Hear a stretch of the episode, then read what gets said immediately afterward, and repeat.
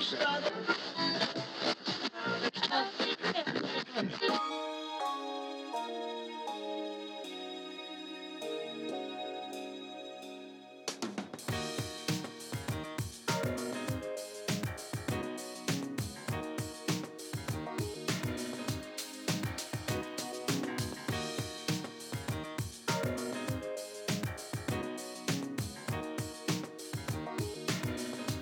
Au sommaire du radioblog de cette semaine, le Parti québécois pris en flagrant délit de détournement de fonds publics. Après le Danemark, c'est au Québec que l'on paye le plus d'impôts, de quoi être ben ben fier. Nous verrons comment, entre deux verres de vodka, les Russes ont fait élire Donald Trump, parce qu'ils sont vraiment très très forts, ces Russes. Et enfin, peut-on vraiment espérer un renouveau des médias traditionnels? Mon nom est JP Rousseau, bienvenue à ce 25e numéro du radioblog de Québec Presse.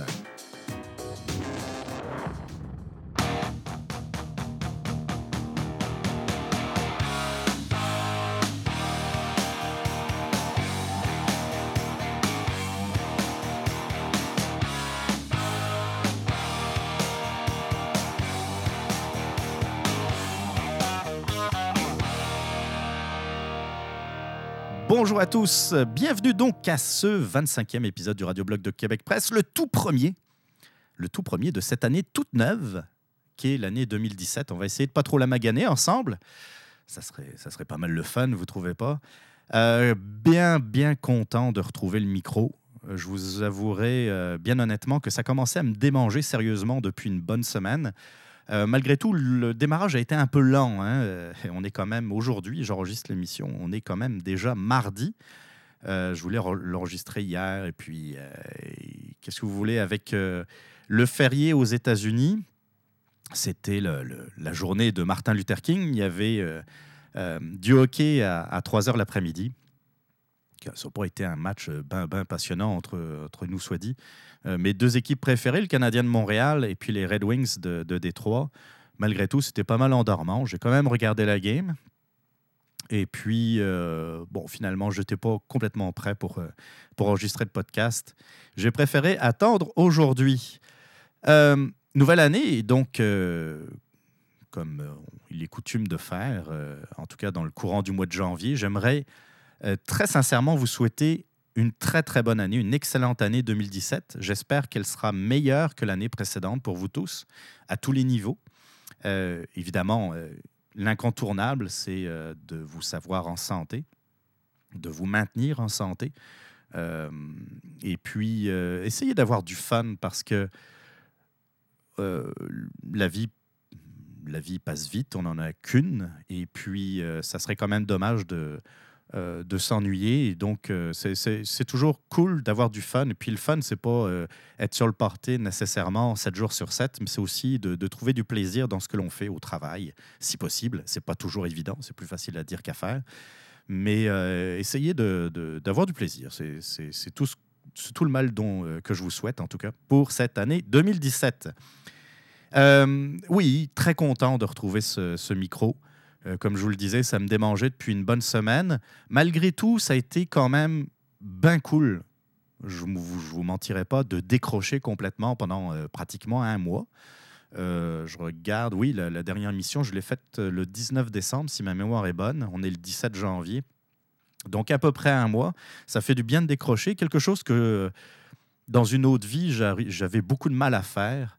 Euh, même durant les fêtes, même durant l'été, j'étais euh, toujours euh, à décortiquer l'actualité, alors que entre vous et moi, il ne se passe pas grand-chose.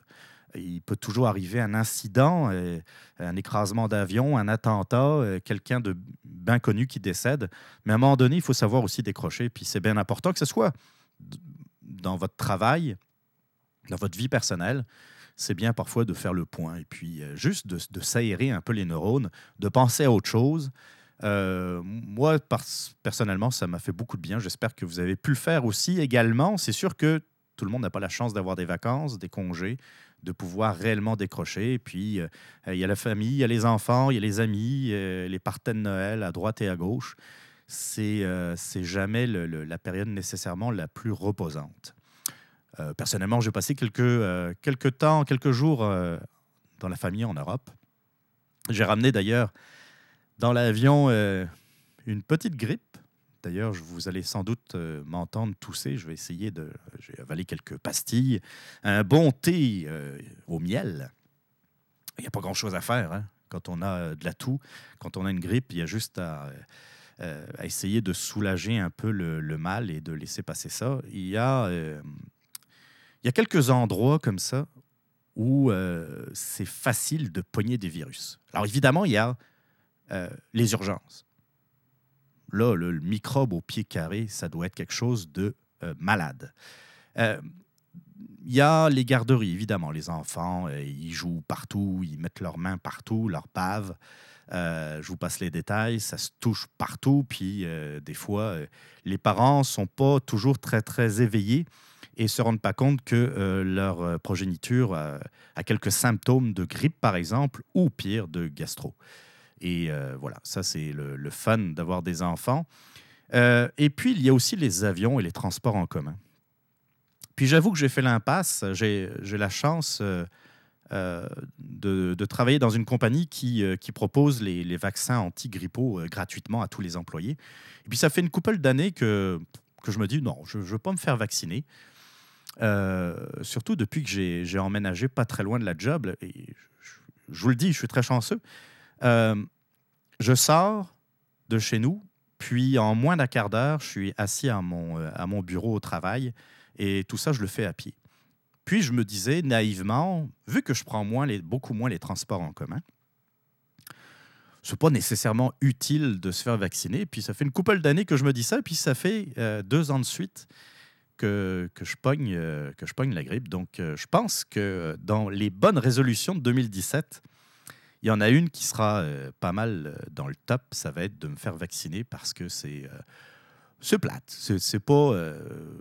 puis, puis on est beaucoup dans, dans, dans cette situation. J'imagine que peut-être vous-même, vous m'écoutez, puis vous êtes grippé ou vous sortez d'une grippe. C'est jamais le fun. C'est pas, c'est pas gravissime, surtout à nos âges on s'en sort très très bien. Mais euh, de, traîner euh, euh, la boîte de Kleenex et puis des, comme je vous disais tantôt, des pastilles pour la toux, bon, je m'en passerai un peu. Ceci étant dit, ceci étant dit, on arrive, on retrouve un peu le rythme habituel, la routine de travail. Et on commence donc tout de suite le 25e épisode du radioblog de Québec Presse. On embarque drette là.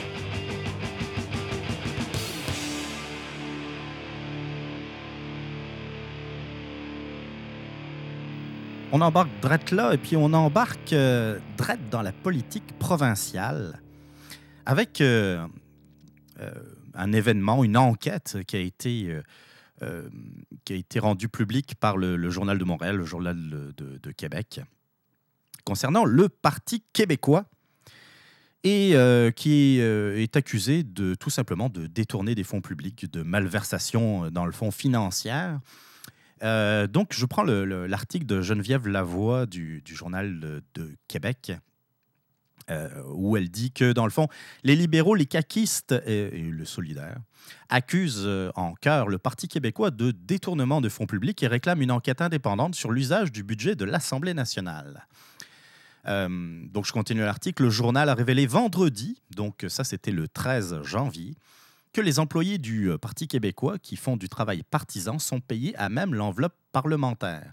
Certains employés du cabinet du WIP de l'opposition officielle organisent des activités de financement, coordonnent des élections partielles et des campagnes à la chefferie. Plus encore, plusieurs d'entre eux ne euh, mettent pratiquement jamais les pieds au Parlement. Là, je vous résume un peu parce que J'ai lu quelques affaires là-dessus et c'est pas. comment dire C'est facile de tomber dans des dans des considérations un peu juridiques, un peu des, comment dire, des règlements internes à l'Assemblée nationale qui sont pas toujours faciles à comprendre. Je vous résume grosso modo ce qui se passe. C'est qu'à partir du moment où euh, un employé du Parti québécois, par exemple, ou de n'importe quel parti politique, n'est pas explicitement détaché à l'Assemblée nationale, mais fait des activités reliées aux activités du parti politique en tant que tel, c'est-à-dire, comme c'est dit dans l'article, euh, des activités de financement, participer à la campagne électorale, ils ne doivent jamais, jamais être rétribués par euh, les fonds qui sont alloués par l'Assemblée nationale. D'accord? À partir du moment où, par exemple, où vous allez aider euh, un candidat dans un comté, vous ne pouvez pas être payé par l'Assemblée nationale, vous devez être payé par le parti euh, qui, qui, qui, vous embauche, dans le fond, qui, vous a, qui, était, qui a été vous chercher.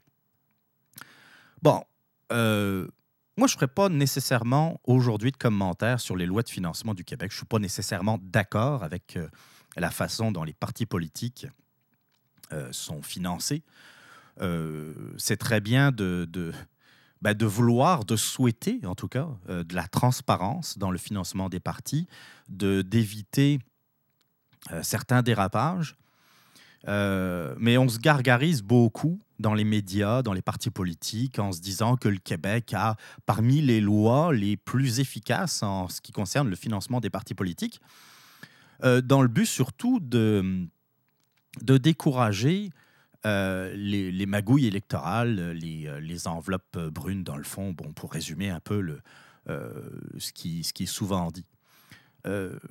moi, ça me fait souvent rire parce que quelle est la province où on entend parler justement de magouilles, d'enveloppes brunes, euh, de euh, malversations financières? C'est sûr que le Parti libéral a eu tout son lot de, euh, scandales.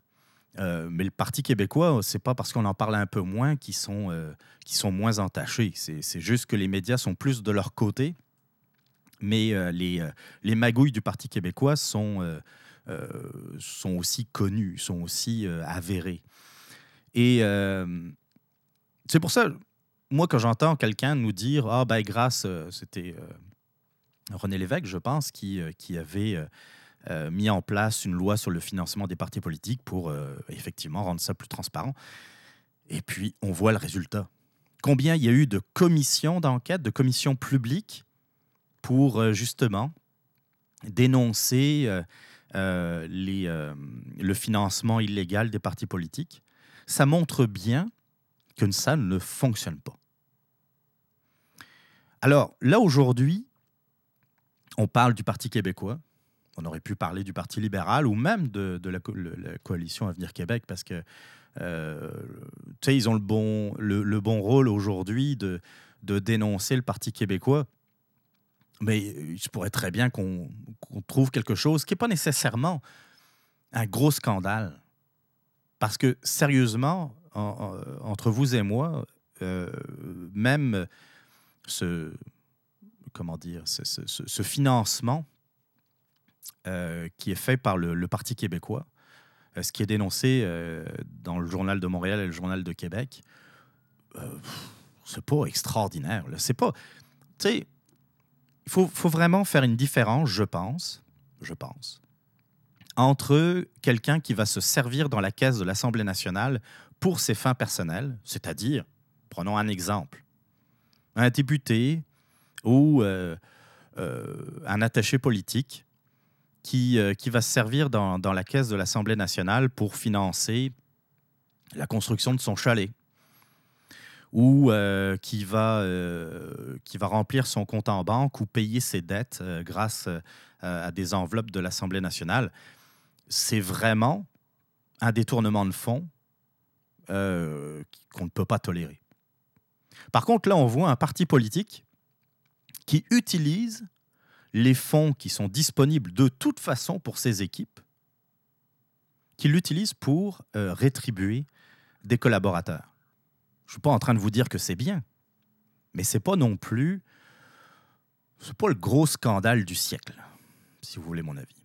Malgré tout, la loi est faite de même, donc, euh, comme n'importe qui, le Parti québécois, et comme les autres, doivent respecter les lois et les règlements euh, de l'Assemblée nationale par rapport au financement des partis politiques. C'est clair. Et euh, si ça prend des coupables, si ça prend des remboursements, soit. Euh, mais il n'y a pas. moi, j'ai du mal à dire.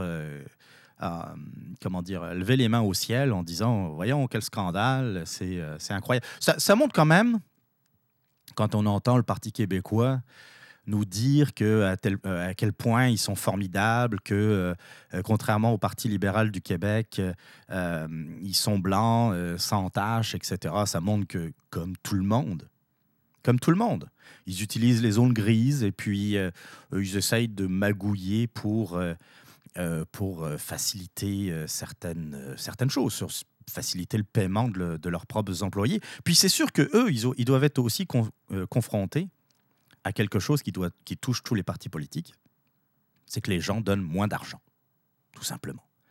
Quand on voit euh, les résultats du Parti québécois depuis euh, bien longtemps, je, vous avais dit depuis 97 ou 98, je me souviens plus bien. On en avait parlé d'ailleurs avec l'entrevue de Joseph Facal il y a quelques semaines de ça. 97 euh, ou 98, c'est la dernière fois que le Parti québécois a été majoritaire à l'Assemblée nationale dans une, dans une élection provinciale. On est en 2017. Ça fait quand même un petit bout. Ça fait pas 10 ans, ça va faire 20 ans. 20 ans.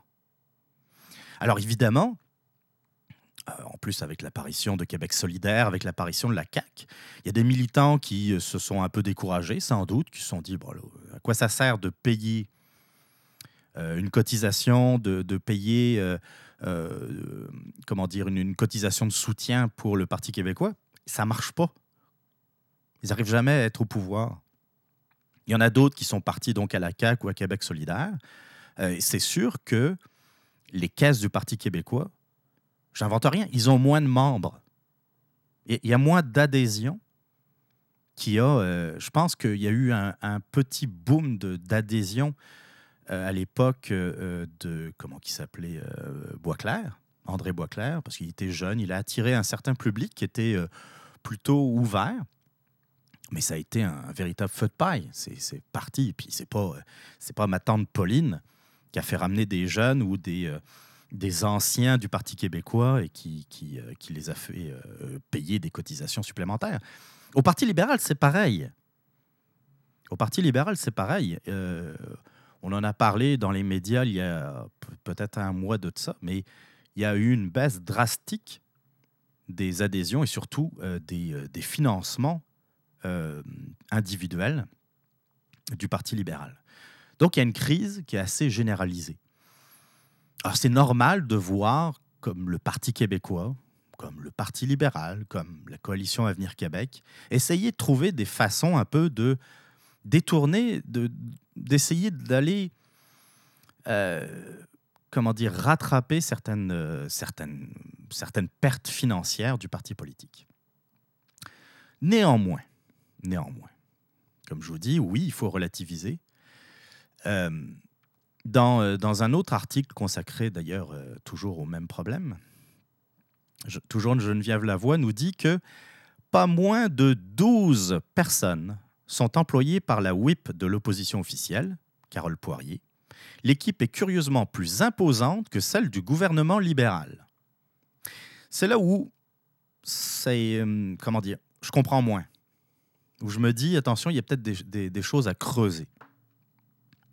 Comment se fait-il que l'opposition officielle, c'est-à-dire le Parti québécois, ait plus de, personnes auprès du WIP que le parti qui est au pouvoir, qui est aux commandes, qui a, les responsabilités C'est pas normal. Euh, un WIP majoritaire, de gouvernement majoritaire ou d'un gouvernement en général, c'est normal qu'il s'entoure, qu'il s'encadre. Il y a beaucoup de choses à régler, il y a beaucoup de choses à faire parce que le gouvernement est sous les projecteurs et qu'il faut pouvoir réagir très vite, pouvoir faire des recherches pour argumenter contre l'opposition. Le travail d'opposant, d'opposition, j'en sais quelque chose, c'est pas la job la plus difficile. On prend ce que dit le gouvernement, je vous résume, je vous schématise, on prend ce que dit le gouvernement, puis on dit l'inverse. Ou on trouve toujours une façon de dire que c'est pas correct. Même une mesure où, euh, dans le fond, on la lit vite vite et on dit Ah, ça c'est intéressant. Euh, quand tu es dans l'opposition, non. Tu peux le dire, tu peux le penser toi-même, mais il faut toujours euh, dire au minimum le gouvernement va enfin dans la bonne direction, par exemple, mais c'est beaucoup trop prudent, c'est beaucoup trop euh, c'est beaucoup trop peu, puis trop tard. Il faut toujours que ça soit négatif. Et je dis pas que c'est euh, c'est bien de faire ça. C'est comme ça que ça se passe. Il faut toujours critiquer ce que fait le gouvernement quand on est dans l'opposition. On n'a pas nécessairement besoin d'une armée de recherchistes, d'une armée de, de, militants qui vont euh, être auprès du WIP pour, pour faire la job. Il y, a, des députés aussi, le Parti québécois, me semble, ils ont quand même des élus, ils ont des députés. Il y a euh, autour d'eux euh, des, euh, des, attachés politiques. À eux aussi de faire la job. les députés, chacun a une, une, fonction bien précise. Il y a des, il y a des spécialistes côté fiscal, il y en a d'autres côté justice, côté éducation, etc. 12 employés auprès du WIP eh, pensez-y, c'est beaucoup. Euh, là-dedans, il y a cinq agents de liaison qui sont rémunérés à même le budget de l'aile parlementaire péquiste et n'y mettent pratiquement jamais les pieds. Donc, ils mettent jamais les pieds au Parlement. Euh, euh, ils, participent notamment à l'organisation d'événements politiques. C'est le cas d'Ariane Collin-Gascon, euh, pourtant basé à la permanence du PQ à Montréal, impossible de joindre cet agent de liaison pour Laval, Laurentide et l'Outaouais par l'entremise du bureau du WIP de l'opposition officielle. Ça, c'est toujours l'article du Journal de Québec. On parle donc de la masse salariale annuelle de la WIP de l'opposition officielle. C'est tout de même une somme de 859 717 dollars. Ça ne va pas dans les poches euh, du WIP, justement, ça, sert également à rétribuer les personnes qui sont euh, autour, euh, autour de la députée. Alors, les règles de l'Assemblée nationale, c'est la nomination d'un membre du personnel d'un cabinet doit être faite par écrit et mentionner son port d'attache, soit l'un des édifices occupés ou loués par l'Assemblée nationale, soit le bureau de la circonscription électorale d'un député. Un employé qui travaillerait pour le parti ne pourrait prétendre que son travail découle des fonctions parlementaires de son titulaire. Donc à partir du moment où vous faites du travail pour le Parti québécois, c'est fini, vous ne pouvez pas être payé à même l'enveloppe euh, euh, de l'Assemblée nationale. De même, un employé qui serait basé à la euh, permanence du parti rencontrerait pas la règle du port d'attache dans l'édifice du Parlement. Voilà, comme je vous disais tantôt, c'est un peu... Il faut comprendre, euh, est-ce qu'il y a une zone grise Sans doute? Peut-être que ça mériterait d'être euh, euh, justement que cette zone grise soit un peu plus éclaircie. Évidemment, les autres partis politiques sautent sur l'occasion pour s'en prendre au Parti québécois. Mais je maintiens ce que je disais tantôt, c'est pas non plus le scandale du siècle. On est loin des, de certaines magouilles de, de l'ancien gouvernement libéral.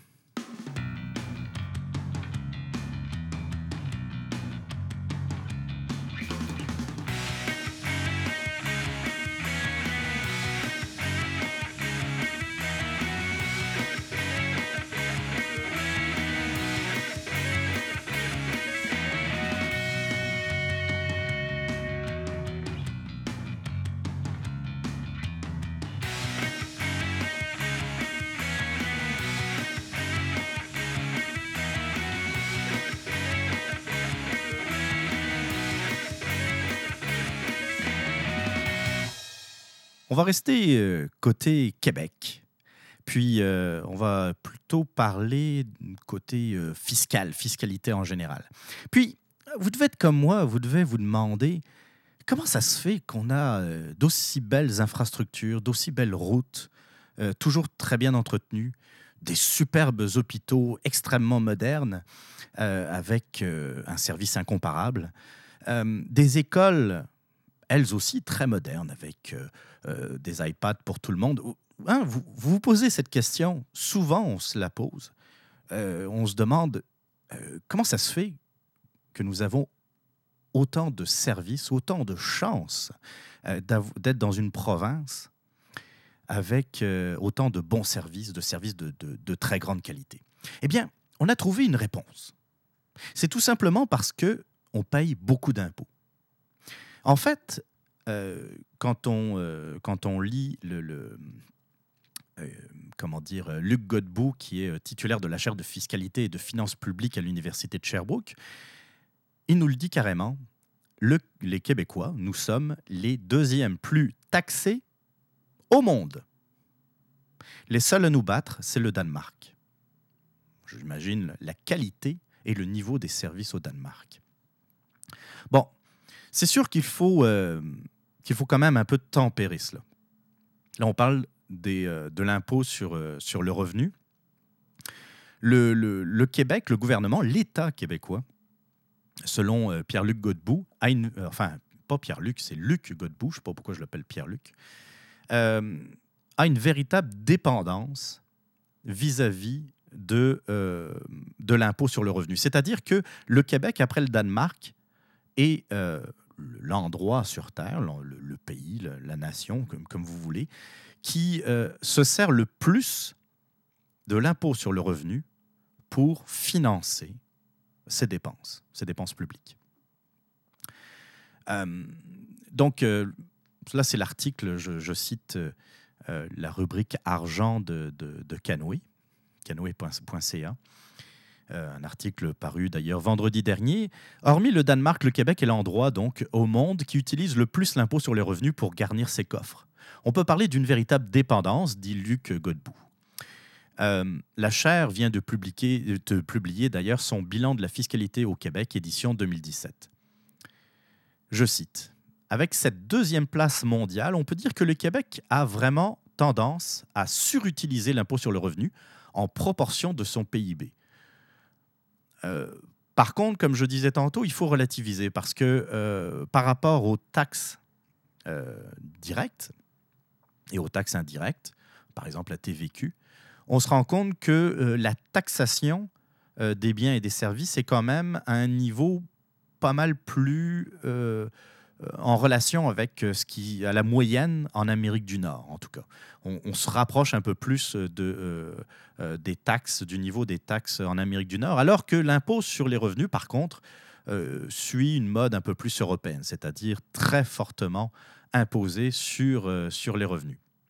Donc, quand on regarde, la province du Québec a un résultat élevé de 37,6 euh, de, euh, de taxes et d'impôts. Ça, c'est l'ensemble. Euh, ça, ça nous place au 11e rang. Quand on rajoute les taxes, au 11e rang, mais c'est quand même une grosse performance. La moyenne des pays de l'OCDE est à 34,3. On est quand même au-delà de la moyenne, comme vous pouvez le voir.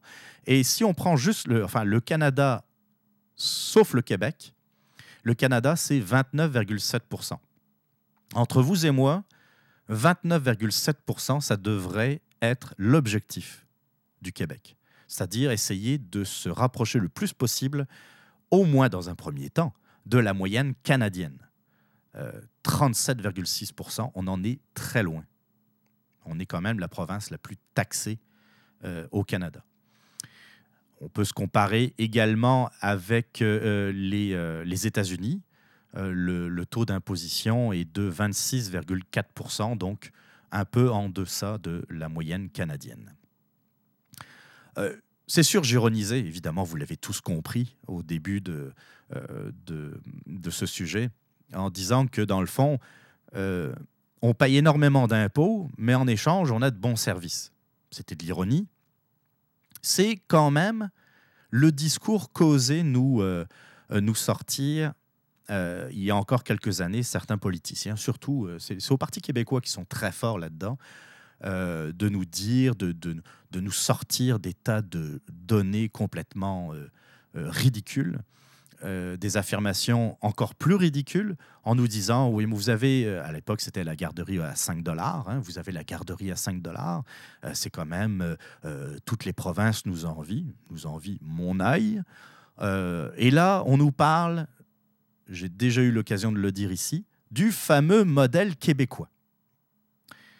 Seul je vous le dis, les amis, il faut refuser cette affirmation. Et toujours dire, attention, un modèle, c'est quelque chose que d'autres veulent copier. En l'occurrence, il n'y a personne, il n'y a personne, nulle part, qui cite le modèle québécois comme référence. Donc il faut arrêter la comédie, ça ne fonctionne pas. Euh, c'est correct, il y a eu le Parti québécois, ils avaient euh, leurs idées, leurs politiques. Ils ont voulu mettre ça en place, une sorte de social-démocratie. Ils étaient élus. Je veux dire, il faut respecter euh, la, parole du peuple. Et puis, si le peuple veut la social-démocratie, soit.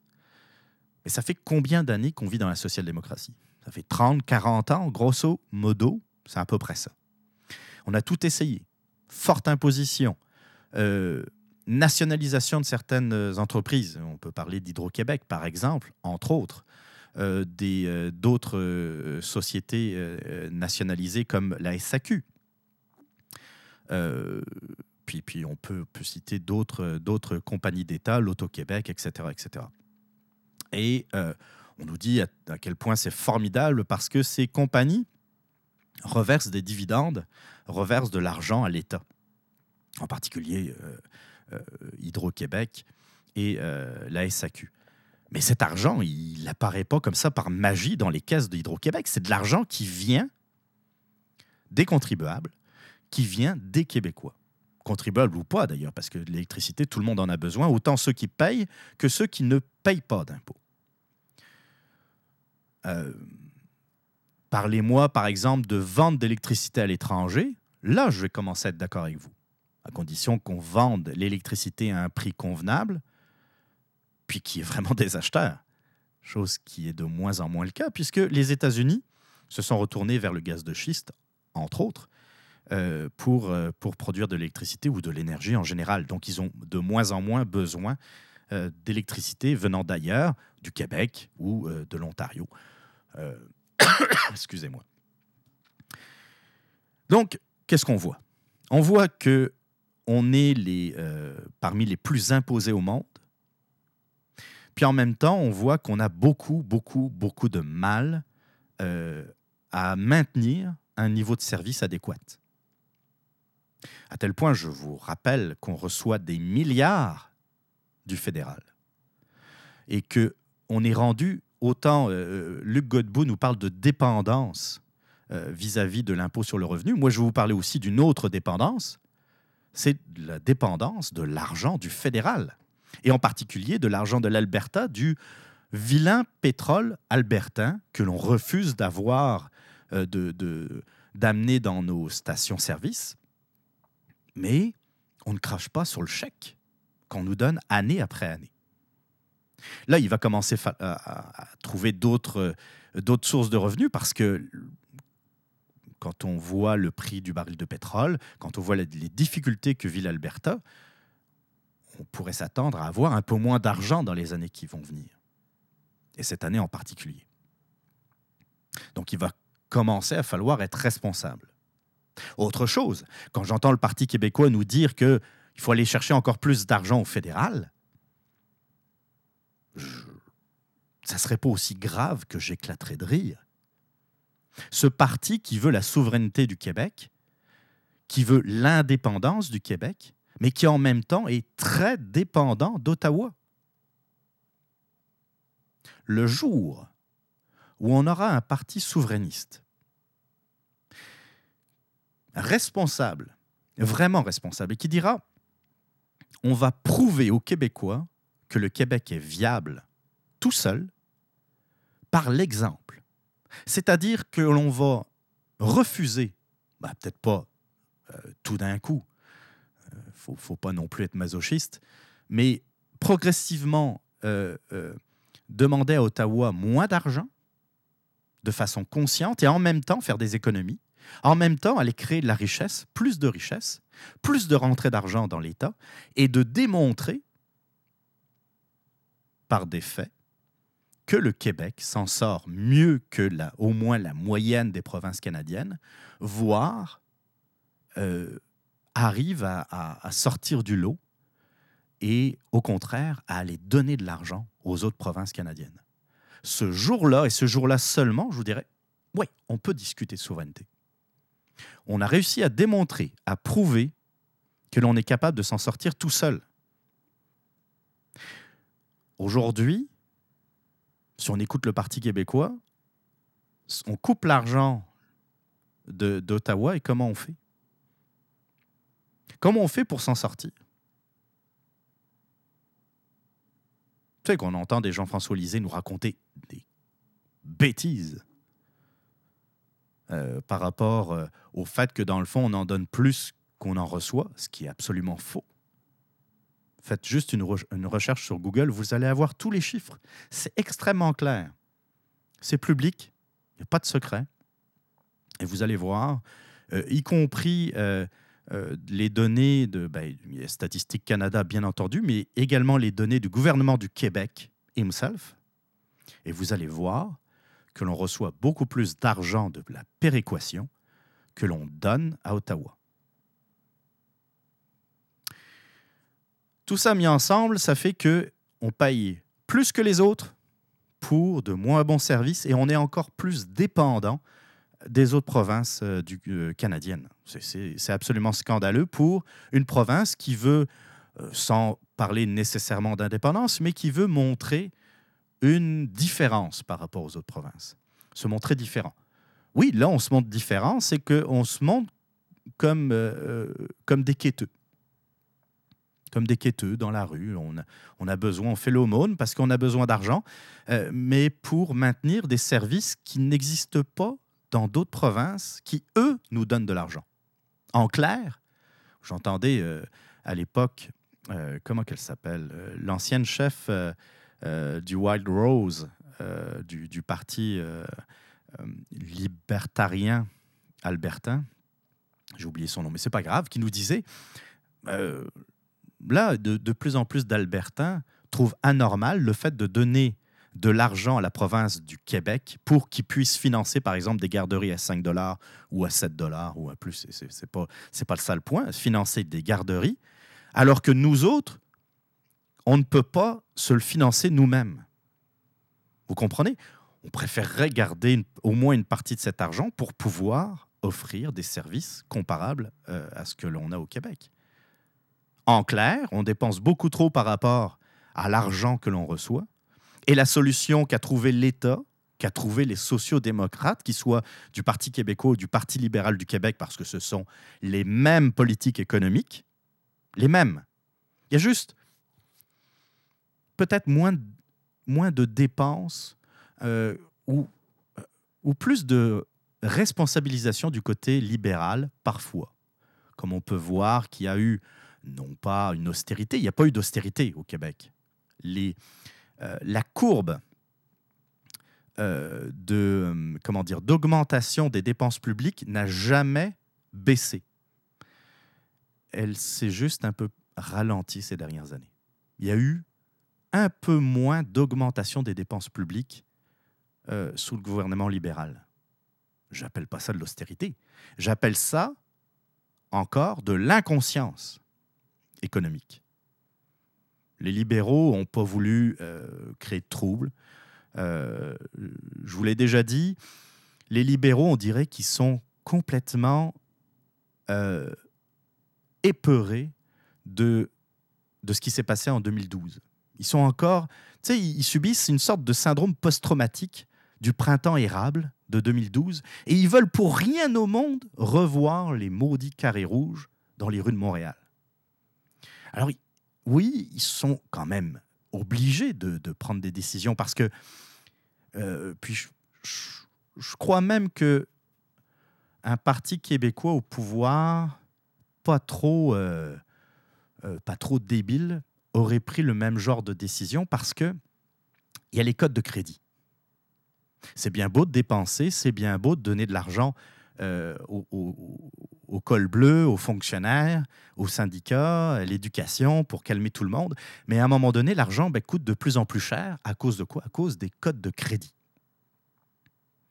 Hein, les cotes triple A, les cotes double A, etc., fait que quand on baisse, l'argent coûte plus cher.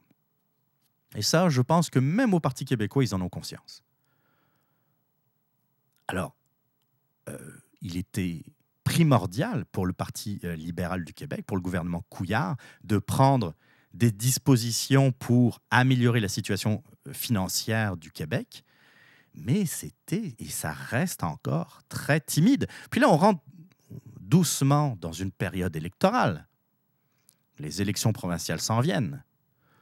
Donc croyez-moi que le, le, chéquier va être ressorti à l'occasion pour, euh, ben pour, euh, pour gagner la, prochaine élection. Ça va être les nananes à droite, distribués à droite et à gauche. Et tous les efforts qui ont été faits ces derniers, derniers mois, ces dernières années, si on peut appeler ça des efforts, euh, à mon sens, j'ai bien peur que tous ces efforts, dans le fond, seront anéantis par des dépenses exagérées de, de, Philippe Couillard, du Parti libéral, pour faciliter leur maintien euh, euh, en vie, leur maintien euh, comme parti majoritaire.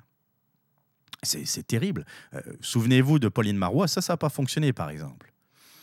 Ah, vous vous souvenez, là, avec sa balade en hélicoptère, tout ça, qui distribuait des millions, des milliards à droite et à gauche, parce qu'elle sentait le tapis s'échapper sous ses pieds.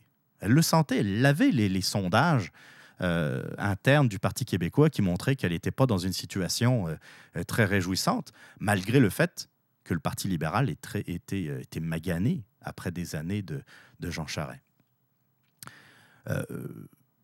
oui, Couillard a fait des efforts, je ne veux pas dire le contraire, mais c'était des efforts qui étaient obligatoires et c'était des efforts qui étaient timides. Là, ce qu'il faut faire, c'est baisser les impôts sur le revenu. Vous allez me dire, le, euh, tu viens de dire que l'État a besoin d'argent, puis tu veux baisser les impôts sur le revenu. Mais baisser les impôts sur le revenu, ce n'est pas de l'argent qui disparaît pour l'État. Il faut sortir. Tu sais, ça, me fait penser beaucoup à, euh, notre grand ami, Amir Kadir, celui qui disait euh, ça sert à rien de baisser les impôts des Québécois. De toute façon, ils vont dépenser pour des bêtises comme euh, des montres, comme euh, euh, des montres à 400 pièces, comme des, télévisions plasma, etc., etc. ce que cet imbécile, parce que je prends beaucoup d'autres termes pour qualifier l'illettrisme économique d'Amir Kadir, ce que, ce que, cet imbécile ne, ne comprend pas, c'est que si on donne, si on laisse plus d'argent dans les poches des Québécois, encore une fois, ce n'est pas de l'argent qui va disparaître nécessairement pour l'État. Cet argent, vous allez pouvoir le mettre de côté, par exemple. Alors c'est sûr que les placements, ce n'est pas forcément l'idéal pour le gouvernement. Vous allez quand même payer euh, des taxes, des impôts sur euh, euh, les revenus que vous allez toucher de, de ces placements. Dans de meilleurs cas, vous allez avoir plus d'argent pour, par exemple, financer des travaux chez vous, Là, c'est intéressant. Parce qu'il y a des taxes, il y a euh, des gens qui vont recevoir un salaire, des, ouvriers de la construction, donc qui vont payer peut-être plus d'impôts sur le revenu. Vous allez acheter euh, des bébelles. N'en déplaise à Amir Kadir, vous allez peut-être acheter, euh, renouveler votre. changer votre télévision. Vous allez prendre un 50 pouces, un 60 pouces, 70 pouces. Mais vous allez payer des taxes là-dessus. Les taxes vont rentrer dans les caisses de l'État. Donc, si on donne, mettons, 300 dollars de plus par année aux Québécois, ce qui n'est pas extraordinaire, parce que quand vous ramenez ça, c'est toute une année, hein, quand vous ramenez ça par mois, c'est pas grand-chose, mais c'est de l'argent que peut-être vous allez dépenser et que l'État va en partie récupérer. Excusez-moi. Donc, il faut, faut, vraiment avoir euh, en tête, comme, euh, comme le dit euh, euh, Luc Godbout, d'être moins dépendant de l'impôt sur le revenu et d'aller chercher peut-être plus d'argent dans les taxes, dans les taxes à la consommation. 15% je trouve ça un peu élevé, mais on, on- va y aller euh, étape par étape. Baissons déjà l'impôt sur les revenus de tout le monde. Peut-être euh, rattacher certains revenus à, l'impôt, c'est-à-dire moi je trouve ça, j'ai toujours trouvé scandaleux que la moitié euh, des, euh, des Québécois ne payent pas d'impôt, par exemple. Quand je dis la moitié, c'est, schématique, c'est à peu près. Un Québécois sur deux ne paye pas d'impôt. Je dis pas qu'il va falloir aller chercher de l'argent à des gens qui n'en ont pas beaucoup, mais juste les faire participer. Ne serait-ce que symboliquement, verser euh, euh, un 2 dollars, un 5 dollars par année à des gens qui aujourd'hui payent zéro impôt. Pour deux raisons. La première, ben, ça fait quand même des rentrées financières, même si elles sont très petites. La deuxième, ça fait, euh, ça donne un côté participation. Tu sais, ça fait participer les gens à la vie de, de leur province. Ils se sentent plus concernés. On asphalte la rue en face de chez eux. Ils se disent, ah, je vais payer un bout. C'est peut-être rien, pas grand-chose. Mettons, euh, j'ai payé 10 piastres d'impôts cette année. Ben, j'ai participé à ça. Et en plus de ça, lorsqu'il y aura des élections, des campagnes électorales, ils vont peut-être plus écouter ce qui se passe, les propositions dans le domaine euh, de, de la fiscalité, par exemple, parce qu'ils se sentent concernés. C'est facile quand tu ne payes pas d'impôts. C'est facile d'aller chercher euh, la personne la plus démagogique qui va dire bah, c'est correct, euh, on va donner plus d'argent, plus d'aide, plus de, bien-être social, plus, plus de subventions, etc. C'est facile de voter pour des gens qui sont démagogiques comme ça, puis qui pensent que l'argent pousse sur les arbres. Et de toute façon, euh, ce, ce genre de personnes, vous savez, c'est tellement facile d'être généreux avec l'argent des autres. Mais à partir du moment où vous payez des impôts, même euh, une petite part, je suis certain que dans le lot de ces personnes-là, il y en a qui vont se sentir un peu plus res- responsables, qui vont se dire Ouais, attention, moi je veux bien payer des impôts, mais je veux pas qu'on le dépense n'importe comment. Alors, plus de gens qui payent des impôts, mais moins d'impôts pour tout le monde. Des chiffres intéressants d'ailleurs à considérer euh, dans le- dans l'article euh, toujours euh, sur euh, canoë.ca. Les Québécois ne font pas des salaires exorbitants, loin de là. 75% d'entre eux déclarent un revenu sous la barre des 50 000 dollars annuellement. Pensez-y. Les trois quarts des Québécois déclarent des revenus sous la barre de 50 000 dollars annuellement et plus d'un tiers moins de 20 000 dollars. C'est incroyable. Plus d'un tiers des Québécois gagnent moins de 20 000 dollars. Euh, regardez un peu ce que vous dépensez, ce que vous payez comme hypothèque, euh, ce que vous payez comme bouffe. Et puis dites-vous, mettons, demain matin, vous gagnez 20 000 piastres, puis vous devez vous en sortir. Je vous le dis, là, moi, je pourrais pas. Pas possible.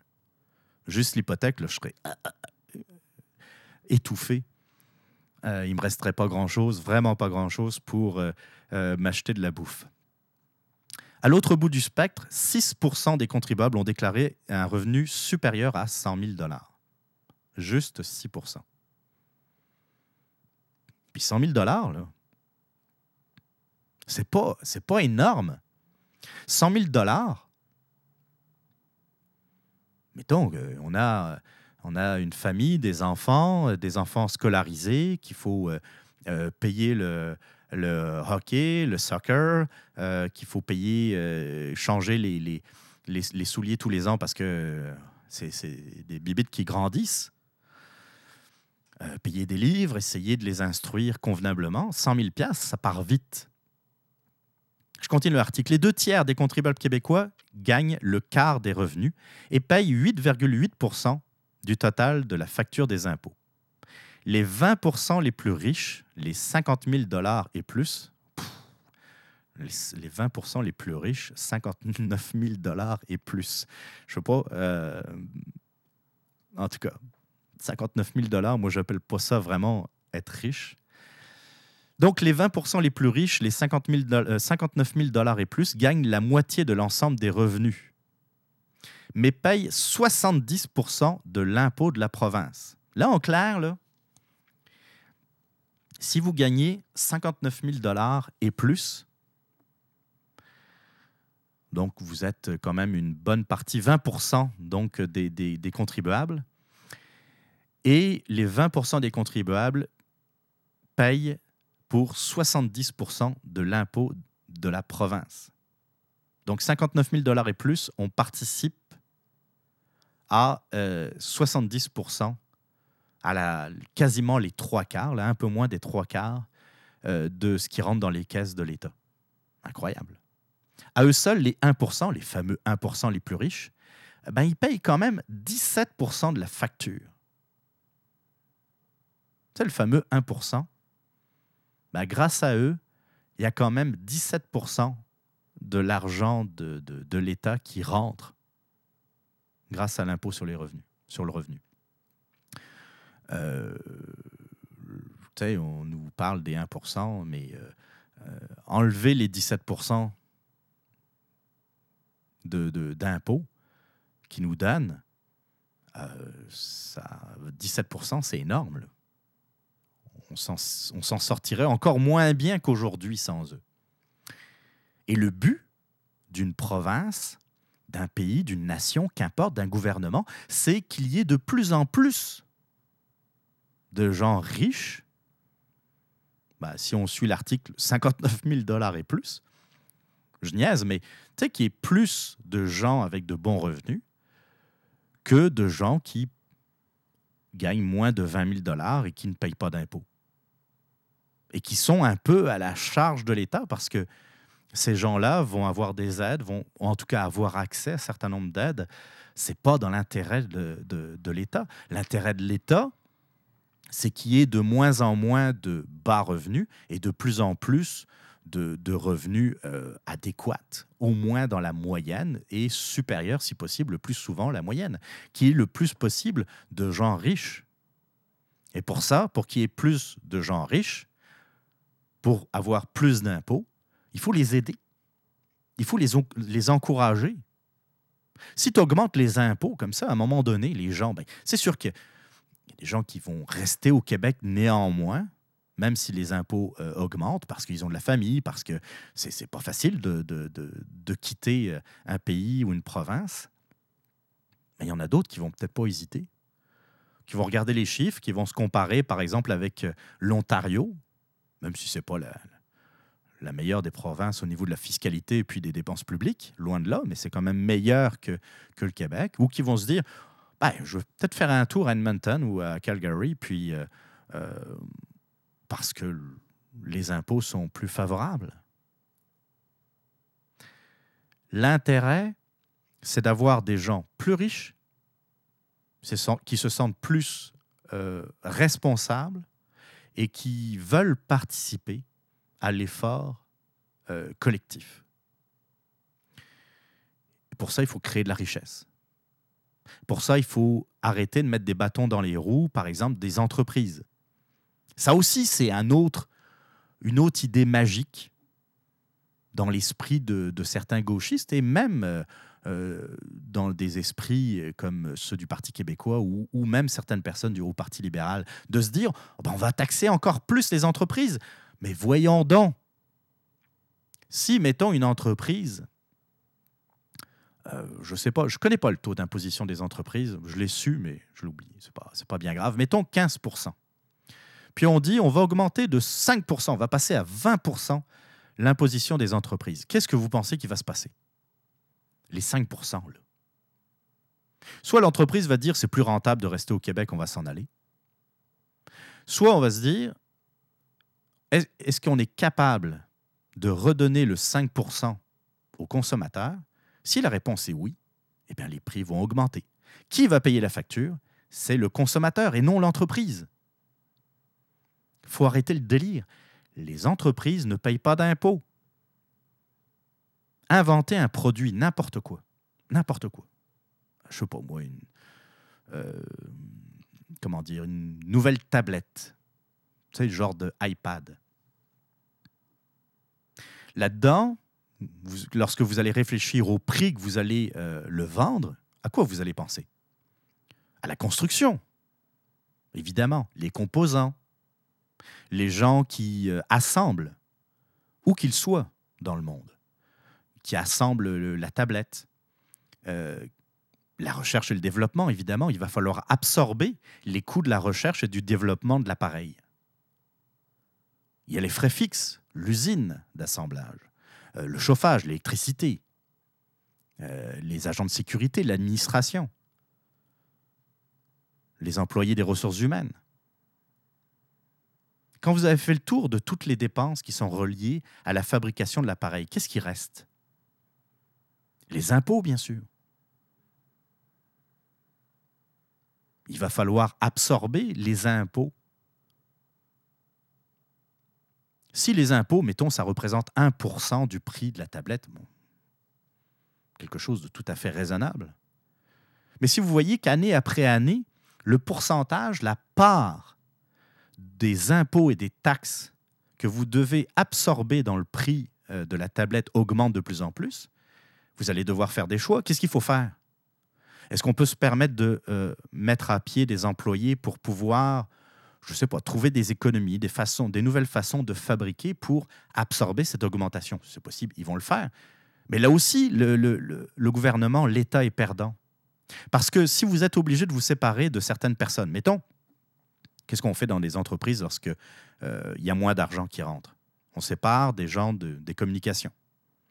Parce que c'est c'est pas euh, c'est pas vital. C'est important, mais c'est pas vital. Euh, quelqu'un qui, rédige des communiqués de presse ou qui va parler aux médias, euh, tu n'as pas besoin nécessairement de ces gens-là pour commercialiser ton produit. Donc tu vas te séparer d'eux autres. Puis là, l'année suivante, ça continue d'augmenter les taxes. OK. Généralement, après, on s'attaque aux ressources humaines. Bah, on a 4-5 personnes aux ressources humaines. Est-ce qu'on peut faire la même job avec 3 Il y aura un peu moins de services. Qu'est-ce que vous voulez? De toute façon, on embauche moins. On a moins besoin de, personnes aux ressources humaines. Mais à un moment donné, vous êtes obligé de vous interroger, de vous dire, OK, qu'est-ce que je fais? Je déménage, je m'installe au Mexique, en Chine, en Inde, ou dans une autre province canadienne qui est un peu plus favorable aux entreprises, à l'entrepreneuriat? Ou vous vous dites, je vais acheter une machine, je vais investir dans une machine, ça va remplacer 10 personnes. Mais ces 10 personnes, tout d'un coup, perdent leur salaire. Tout d'un coup, ne payent plus d'impôts sur le revenu. Donc, moins d'argent qui rentre dans les caisses de l'État. C'est pour vous dire la pensée magique qui consiste à dire il n'y a qu'à augmenter les taxes, il n'y a qu'à augmenter les impôts sur le revenu, il n'y a qu'à augmenter les impôts sur euh, les entreprises. C'est effectivement de la vraie pensée magique. Ça ne, ça n'a jamais fonctionné. Oui, il faut payer des taxes. Oui, il faut payer des impôts. C'est un mal nécessaire. Mais il faut trouver un juste équilibre entre euh, trouver de l'argent pour faire fonctionner l'État, euh, faire fonctionner les écoles, les hôpitaux, avoir des infrastructures décentes, puis euh, juste se servir de ce levier pour compenser des dépenses qui sont qui n'ont pas de sens. On s'est toujours dit, pas grave, les gens vont payer, c'est l'argent de l'État, c'est l'argent du fédéral. Non, non, non, non, non. C'est l'argent des contribuables. Il y a toujours quelqu'un, quelque part, qui paye, qui donne une partie de son salaire, je pense, mérité, puis qu'il le donne à l'État. La responsabilité d'un gouvernement, c'est de le dépenser de façon justement responsable. Mais le problème, c'est que quand c'est pas son argent, c'est facile. Je le répète, c'est tellement facile d'être généreux avec l'argent des autres. Le Québec, aujourd'hui, puis dans les années qui vont, qui vont suivre, va être confronté à un problème. Moins d'argent du fédéral à cause de l'Alberta, bah, à cause. C'est à cause du pétrole, à cause du prix du pétrole. Pas à cause des Albertains. C'est comme ça. Euh, et des dépenses publiques qui sont toujours d'un niveau très élevé. On vit au-dessus de nos moyens. il va être important de prendre des décisions. Arrêtez de promettre n'importe quoi. Arrêtez de distribuer de l'argent parce qu'on veut acheter la paix, parce qu'on veut pas être en chicane avec des syndicats, des cols bleus. Euh, on veut pas voir de monde dans la rue. Puis c'est vrai que là-dessus, bravo Couillard. Bravo Couillard, il n'y a pas eu de, de grève générale, il n'y a pas eu de euh, grosses manifestations dans les rues. Oui, il y a eu des, des petites grèves ici et là. Euh, devant, les, devant certaines écoles, des rassemblements, euh, des gens qui ne sont pas contents, il y en aura toujours. Mais félicitations, ça fonctionne. Mais c'est du, du court terme. Encore une fois, c'est acheter la paix. On y va doucement, on ménage, on ménage tout le monde, en tout cas ceux qui ont l'habitude de chioler. On y va doucement. Euh, les autres, euh, ceux qui ne parlent pas, c'est-à-dire les contribuables, les gens qui euh, se lèvent le matin pour aller au travail, puis qui font des efforts, et puis qui dépriment à chaque fois qu'ils reçoivent leur slip de paye parce qu'ils se rendent compte que la moitié de l'argent est passé dans les poches de l'État. Ceux-là, on s'en sac. Le Québec, à un moment donné, ça va prendre des, des, gens responsables pour dire, OK, c'était bien beau, vous avez tous eu du fun, vous avez bien profité de tout ça, mais il va falloir être responsable. C'est un peu comme le père de famille qui euh, s'est un peu lâché loose. Tu crise de la quarantaine, mettons, il s'est acheté euh, euh, un char ou un, char de sport, là, mettons, ou une Harley Davidson, son rêve d'enfance ou son rêve de jeunesse. Euh, il a cassé la tirelire en se disant je vais en profiter, tu sais, euh, puis, euh, puis, puis il s'achète un chalet et tout. Puis, à un moment donné, il facture rentre et rentre et rentre. Et puis là, il se rend compte qu'il a perdu le contrôle. L'État québécois a complètement perdu le contrôle, et puis depuis très longtemps. C'est sûr qu'on ne peut pas renverser la vapeur comme ça du jour au lendemain. Comme je disais tantôt, on va y aller étape par étape. Mais il faut le faire. Il faut avoir le courage de le faire. Et pour ça, il faut qu'il y ait des, hommes politiques qui aient le courage aussi de dire les choses telles qu'elles sont, de les annoncer avant les élections, de dire, tu sais, euh, je vais citer euh, Churchill, mais c'était dans toute autre euh, circonstance, puisque c'était au début de la Seconde Guerre mondiale, où il avait dit aux Britanniques, je vous promets du sang et des larmes.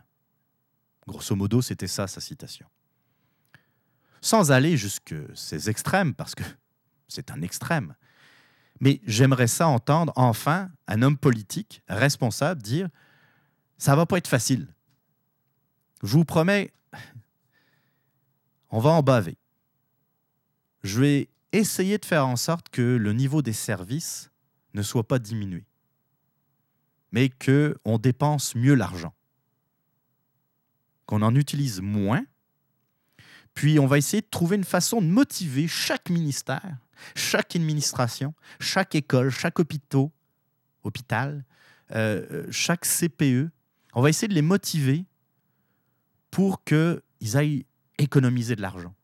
À la limite qu'on les... Euh, euh, comment dire Qu'on les récompense à la fin de l'année, mettons, et quand ils nous disent on a réussi à économiser 10 000 piastres, 100 000 piastres, 1 million, 10 millions.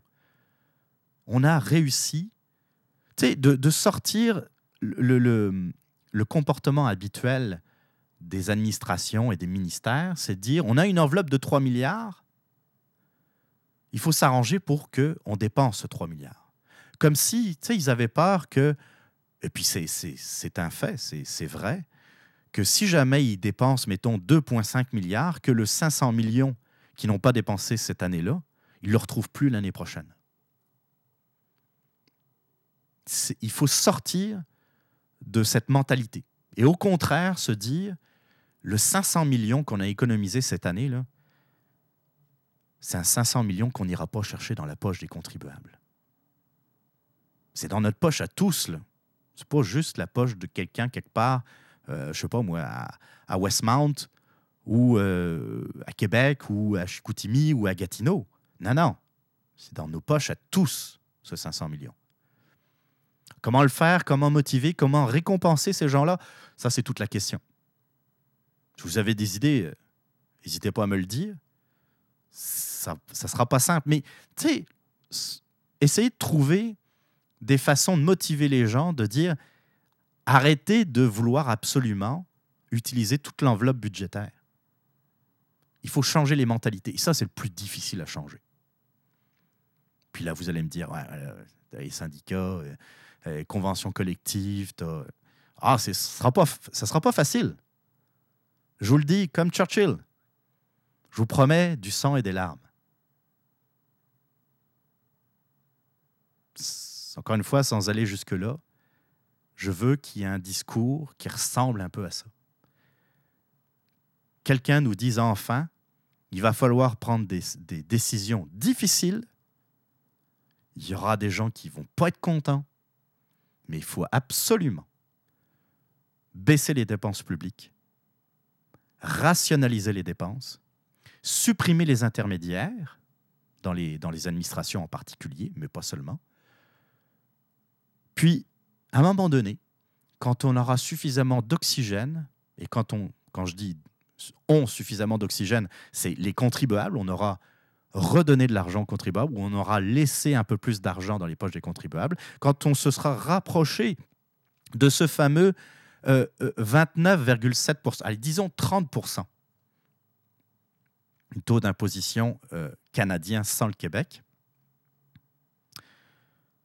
eh bien là, on aura beaucoup plus de liberté pour continuer ces efforts de, rationalisation, de, de bien dépenser l'argent public, mais on pourra se permettre, à ce moment-là, d'aider les, les gens qui sont vraiment dans le besoin, qui ont vraiment besoin d'argent, de mieux les aider, de mieux les encadrer, de mieux gérer euh, l'éducation, les hôpitaux.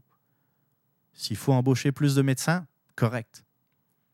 Qu'on ne parle pas d'embaucher plus de personnel administratif, par exemple. S'il ne faut pas retomber dans le, dans le, cercle vicieux. Et moi, je serais même d'avis qu'on inclut, euh, j'allais dire dans la Constitution, constitution canadienne, il n'y a pas de constitution québécoise, mais dans les lois québécoises, qu'on inclut euh, des dispositions, des lois et des règlements qui empêchent toute dérive dans le futur. C'est-à-dire que, par exemple, on dise, euh, on va quand même se donner de la marge, au-delà de 35% l'État n'a pas le droit d'augmenter les impôts euh, des contribuables. C'est de fixer des barrières, des balises pour empêcher les dérives, euh, euh, comment dire, les, dérives dépensières de, l'État. Je rêve peut-être en couleur. Oui, c'est possible. Euh, je vois pas ça arriver demain matin. C'est vrai. Mais je pense qu'en en parlant comme ça, tous collectivement, en réfléchissant à ce genre de problème, bien, on fera peut-être avancer le débat et surtout avancer les mentalités faut parler autour de nous, à nos collègues, à nos amis, à notre famille, puis faire comprendre que euh, baisser les impôts, moins dépenser, c'est pas nécessairement quelque chose qui va nous rendre malheureux au final. À court terme, oui, ça va être difficile. À long terme, ça va peut-être faire du Québec une province solide financièrement, stable économiquement, et qui va augmenter la richesse de tout le monde et tirer vers le haut toute sa population. Je rêve peut-être, mais ça fait du bien d'en parler.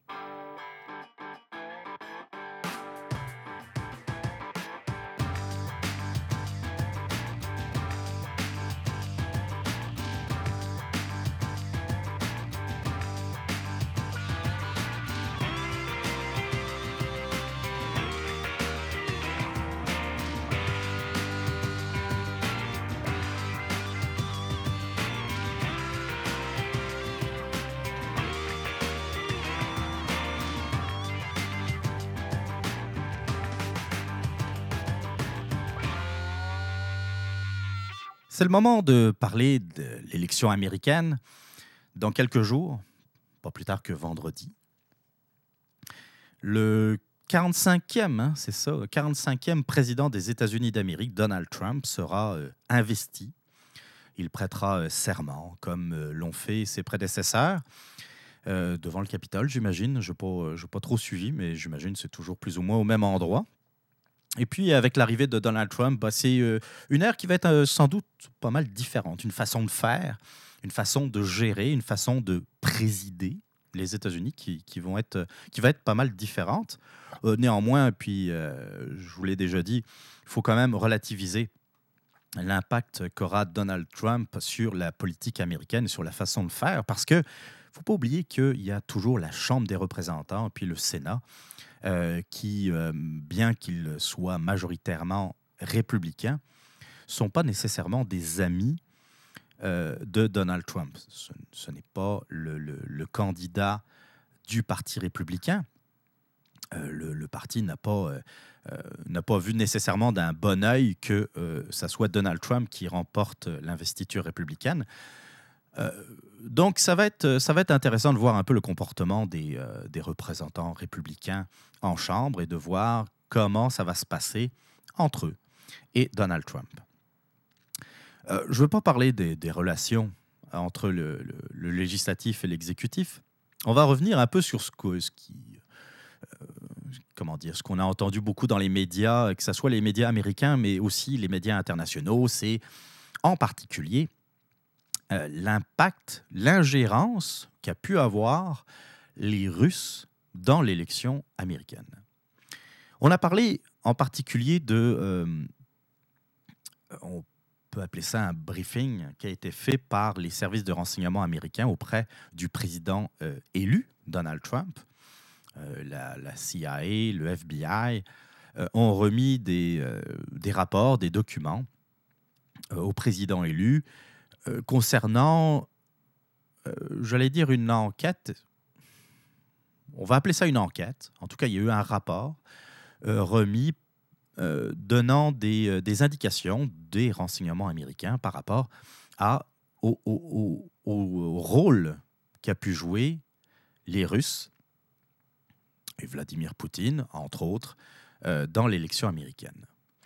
Il y a quelque chose qui, qui évidemment, n'a pas été beaucoup évoqué dans les médias, c'est que euh, ce rapport ne mentionnait aucun fait. Oh, il n'y avait aucune preuve là-dedans, des preuves concrètes de, mettons, euh, des adresses IP de hackers russes qui auraient euh, hacker des ordinateurs américains, par exemple. Par exemple. Il n'y a pas eu de faits concrets. C'est juste des idées, c'est juste des, euh, des affirmations.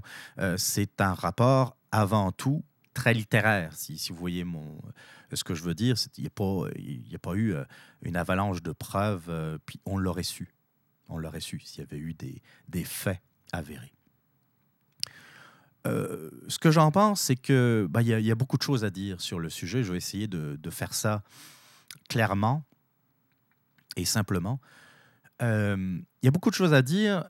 Dans un premier temps, ça ressemble beaucoup à la gesticulation que l'on pouvait voir pendant la guerre froide.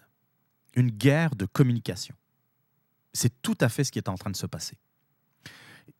D'abord, il y a les démocrates. Alors, les démocrates, évidemment les gens de gauche. Hein. Et comme beaucoup de gens de gauche, malheureusement, euh, ont toujours du mal à, euh, comment dire, à assumer leurs échecs. Euh, peut-être que certains d'entre vous vont dire que j'exagère, que je caricature. regardez, à chaque fois qu'il y a un gauchiste, un libéral, pour reprendre le, terme, euh, euh, qui, qui, va parler de ses propres échecs, il va souvent l'attribuer à quelqu'un d'autre, à quelque chose d'autre, à la conjoncture, à la campagne euh, de salissage de son adversaire, va parler de... c'est jamais de sa faute. C'est jamais de sa faute. Pourtant, l'erreur j'en ai déjà parlé il y a quelques semaines lorsqu'on a évoqué euh, l'élection américaine, l'erreur du camp démocrate, ça a été de pousser Hillary Clinton. Je ne sais pas ce qui est passé dans l'esprit euh, des apparatchiks du, Parti démocrate des États-Unis, mais pourquoi aller chercher Hillary Clinton, qui était sous le coup d'une enquête déjà à l'époque, dont euh, la, Clinton Foundation, qu'elle gère avec euh, Bill, n'est pas claire. Il y a les, pro- les fameux problèmes de courriel également qu'on peut rajouter là-dessus. Pourquoi aller chercher le trouble avec euh, une candidate qui n'est pas aimée? Elle n'était pas aimée hier, n'a pas été aimée pendant la campagne et elle n'est toujours pas aimée aujourd'hui. Tu sais, les gens pleurent, les démocrates pleurent parce que c'est leur camp qui a perdu. Mais ils pleurent pas pour Hillary Clinton. Et on dirait que euh, dans le camp démocrate, c'est un peu le. on ne on veut pas prendre le blâme. On veut pas dire on est responsable parce que, tu sais, ils perdraient un peu la face. J'imagine mal le Parti démocrate, même si certains ont quand même eu le courage de le faire, mais c'est resté très timide. Euh, puis, puis surtout, ça n'a pas duré très longtemps. Il y a pas, euh, les démocrates ne sont pas dit, euh, après tout, c'est de notre faute. On a été chercher Hillary Clinton. En plus, on a magouillé euh, lorsqu'elle était contre Bernie Sanders. On a magouillé pour la faire gagner. Parce que euh, on n'en parle pas trop de, cette affaire-là, mais euh, l'investiture démocrate d'Hillary Clinton a été basée sur des mensonges, sur de la tromperie. Ben, Ça part mal. On parle quand même de l'élection du, du président ou de la présidente des États-Unis d'Amérique. C'est quand même pas un détail. C'est quand même pas être euh, président du conseil d'administration d'une coopérative étudiante. Je comprends pas. Je- je- moi, je m'explique pas encore ce qui est passé dans la tête des démocrates. N'importe qui, je pense, n'importe qui, aurait fait un meilleur score contre Donald Trump. Alors, on cherche des excuses. Puis, euh, à un moment donné, on est arrivé aux Russes. Poutine déteste pas Trump, pour dire le contraire. Mais là, je veux en venir aux intérêts des pays et des chefs d'État. Je vais inventer un cas. Puis un cas qui n'est même pas crédible. Je vais vous parler de Theresa May. Qui est Theresa May? C'est celle qui a succédé à David Cameron euh, comme Premier ministre, première ministre, devrais-je dire, de Grande-Bretagne, de- du Royaume-Uni. Euh, David Cameron a dû démissionner parce que lui, euh, il s'opposait au Brexit. Theresa May, qui fait également partie du, Parti conservateur britannique, elle, elle était pour le Brexit. Donc, naturellement, euh, elle est arrivée, elle a pris la place de David Cameron. Mettons que Theresa May connaît bien Hillary Clinton. Je vous le dis, c'est pas crédible ce que je veux dire, mais c'est pour un peu expliquer qu'est-ce qui se passe euh, dans les, officines, dans les différentes officines de, euh, de décision et de renseignement dans les pays, surtout on va parler des pays occidentaux, des pays, euh, des, puissances, petites, moyennes et grosses puissances. Theresa May, qu'est-ce qu'elle veut? Elle veut, elle a été élue pour des idées, pour un programme, pour des décisions économiques, pour des politiques diplomatiques également, des politiques étrangères, euh, euh, qu'elle estime bonnes pour le Royaume-Uni, pour avancer ses valeurs, ses idées. Puis elle connaît bien Hillary Clinton parce que ben, Hillary Clinton a quand même été secrétaire d'État. Euh, elle a eu l'occasion de la voir. Et puis, bon, ces deux femmes, peut-être que le contact passe bien. Dans ce cas imaginaire, le contact passe très bien. Et puis, euh, en parlant, ben, ils se sont rendus compte qu'il y avait pas mal d'idées euh, qu'elles partageaient toutes les deux. Et donc, dans la tête, dans l'esprit de Theresa May, j'ai tout intérêt à ce que Hillary Clinton gagne cette élection présidentielle parce que je sais que j'aurai un soutien, puis pas, des moindres, on parle quand même euh, de la présidence des États-Unis d'Amérique, j'aurai un soutien au niveau international sur, par exemple, euh, des décisions diplomatiques, mais aussi sur euh, des contrats des contrats de commerciaux. C'est pas juste la diplomatie quand on parle de, relations internationales. C'est des contrats commerciaux, des contrats de recherche, des contrats scientifiques entre universités, par exemple, des contrats d'armement, des contrats énergétiques. C'est énormément de choses qui peuvent aller dans le sens que souhaiterait, euh, dans, dans, dans, le sens que souhaite, euh, aller, dans le fond, euh, Theresa May. Donc là, qu'est-ce qu'elle peut faire, Theresa May? C'est sûr, c'est pas. C'est le Royaume-Uni, c'est quand même une, puissance non négligeable.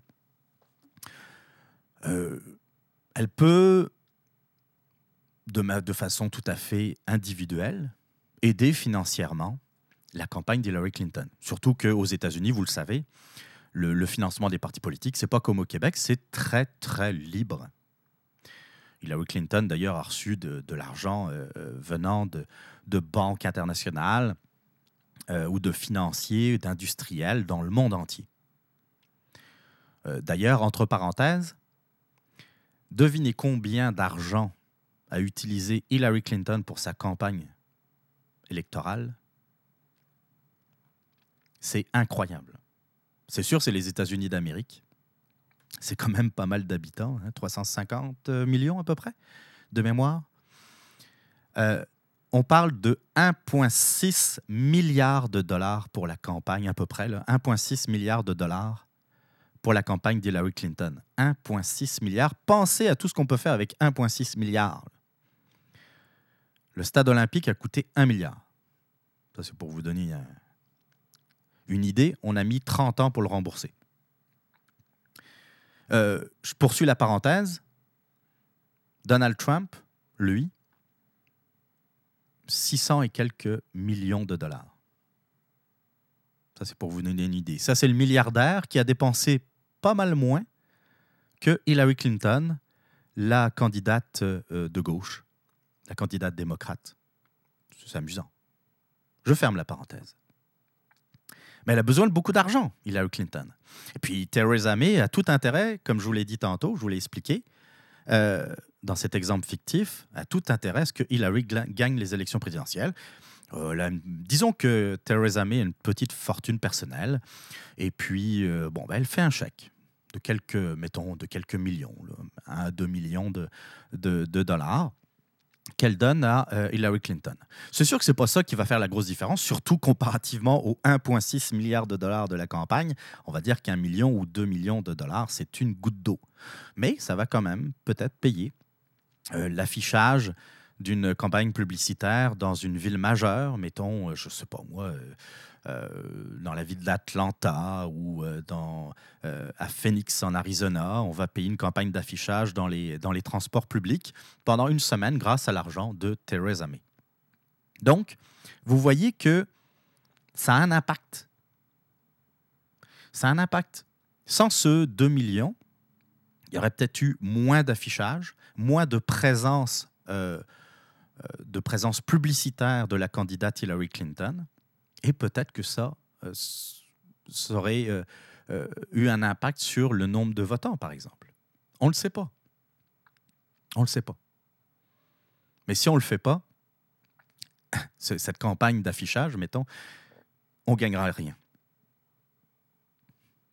Ça, c'est le côté légal. On aide financièrement un candidat.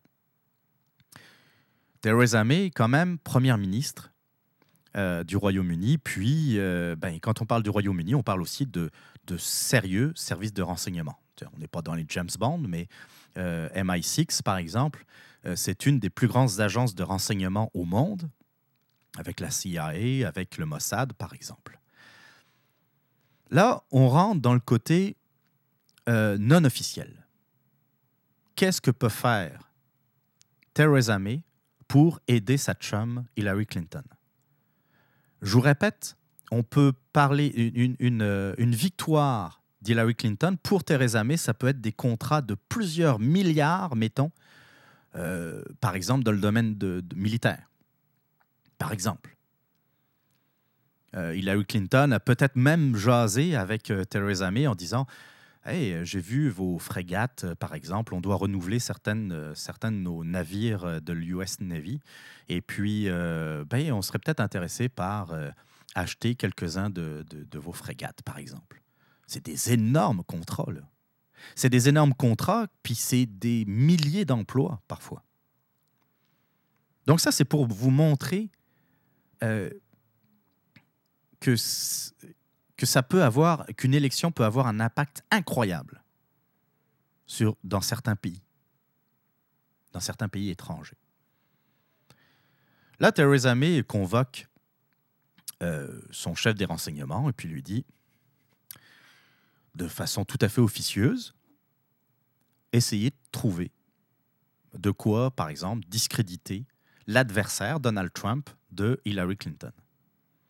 Essayez de fouiller.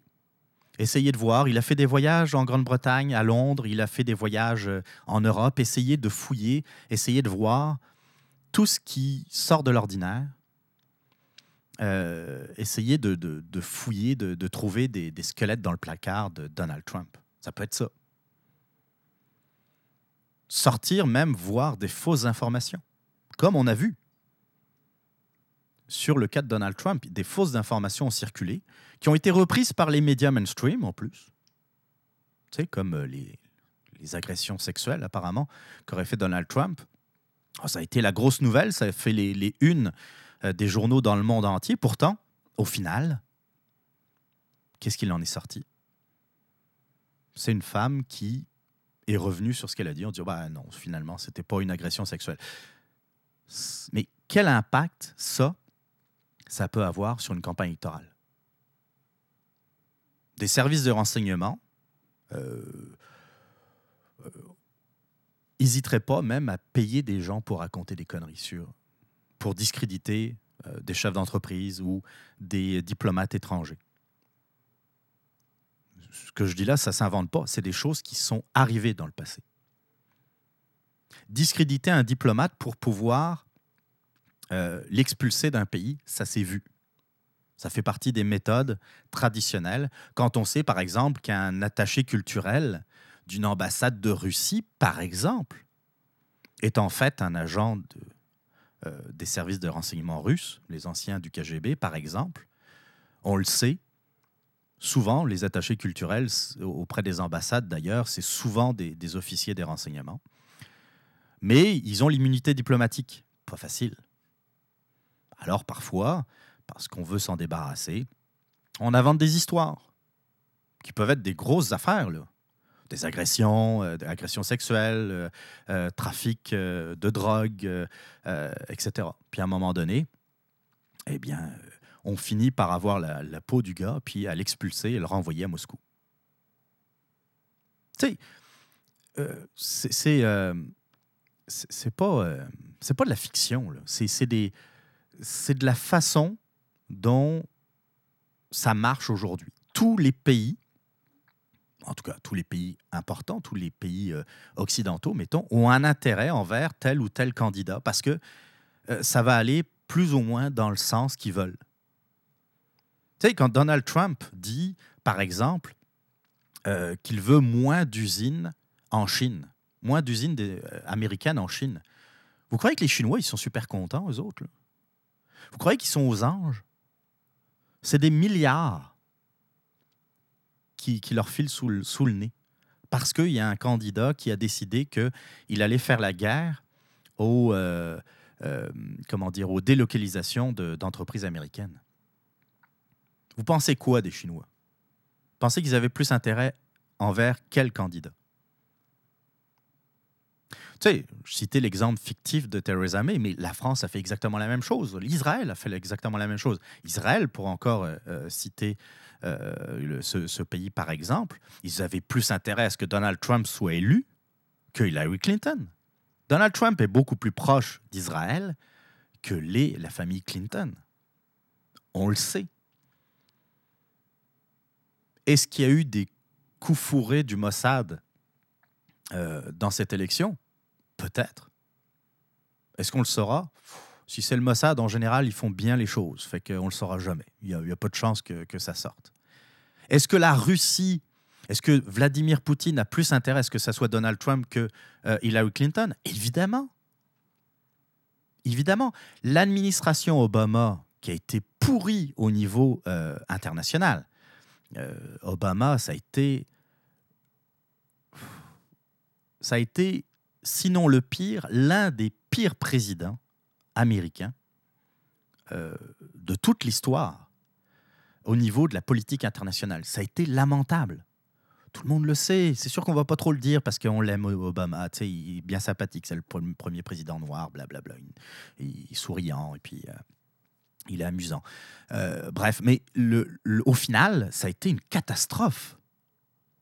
Et Donald Trump, là, puis quel que soit le, celui qui aurait gagné d'ailleurs, euh, il va avoir énormément de travail pour rétablir la puissance diplomatique des États-Unis, qui a été vraiment, vraiment euh, mise à mal sous, euh, sous Obama. C'était pas fantastique non plus sous George W. Bush. Hein. Je ne veux, pas dire le contraire. Il faut être. Euh, mais on a beaucoup blâmé Bush par rapport à l'Irak, mais ça s'est limité à l'Irak. Obama, ça a été une catastrophe planétaire au niveau de, la politique internationale. Mais on aura peut-être l'occasion d'en reparler, comme je le dis souvent. Euh, là, on, ce qu'on peut voir, c'est que euh, Poutine, lui, il avait effectivement intérêt à ce que ça soit Trump. Lui, il veut calmer les choses, Poutine. Il n'a peut-être pas bonnes, toujours les bonnes façons de le faire. Je ne veux pas dire que, que, c'est quelqu'un de parfait, mais c'est pas non plus le diable euh, qu'on essaye de nous faire, qu'on essaye de nous décrire, surtout dans les médias, dans certains médias occidentaux c'est facile. Ça, fait. Je reviens sur ce que j'ai dit au départ. C'est beaucoup une guerre de communication. C'est beaucoup une guerre de communication et je pense, j'espère, de tout cœur, que l'élection de Donald Trump, mais son arrivée vraiment à la Maison Blanche, c'est-à-dire à partir de vendredi, ça va calmer les choses.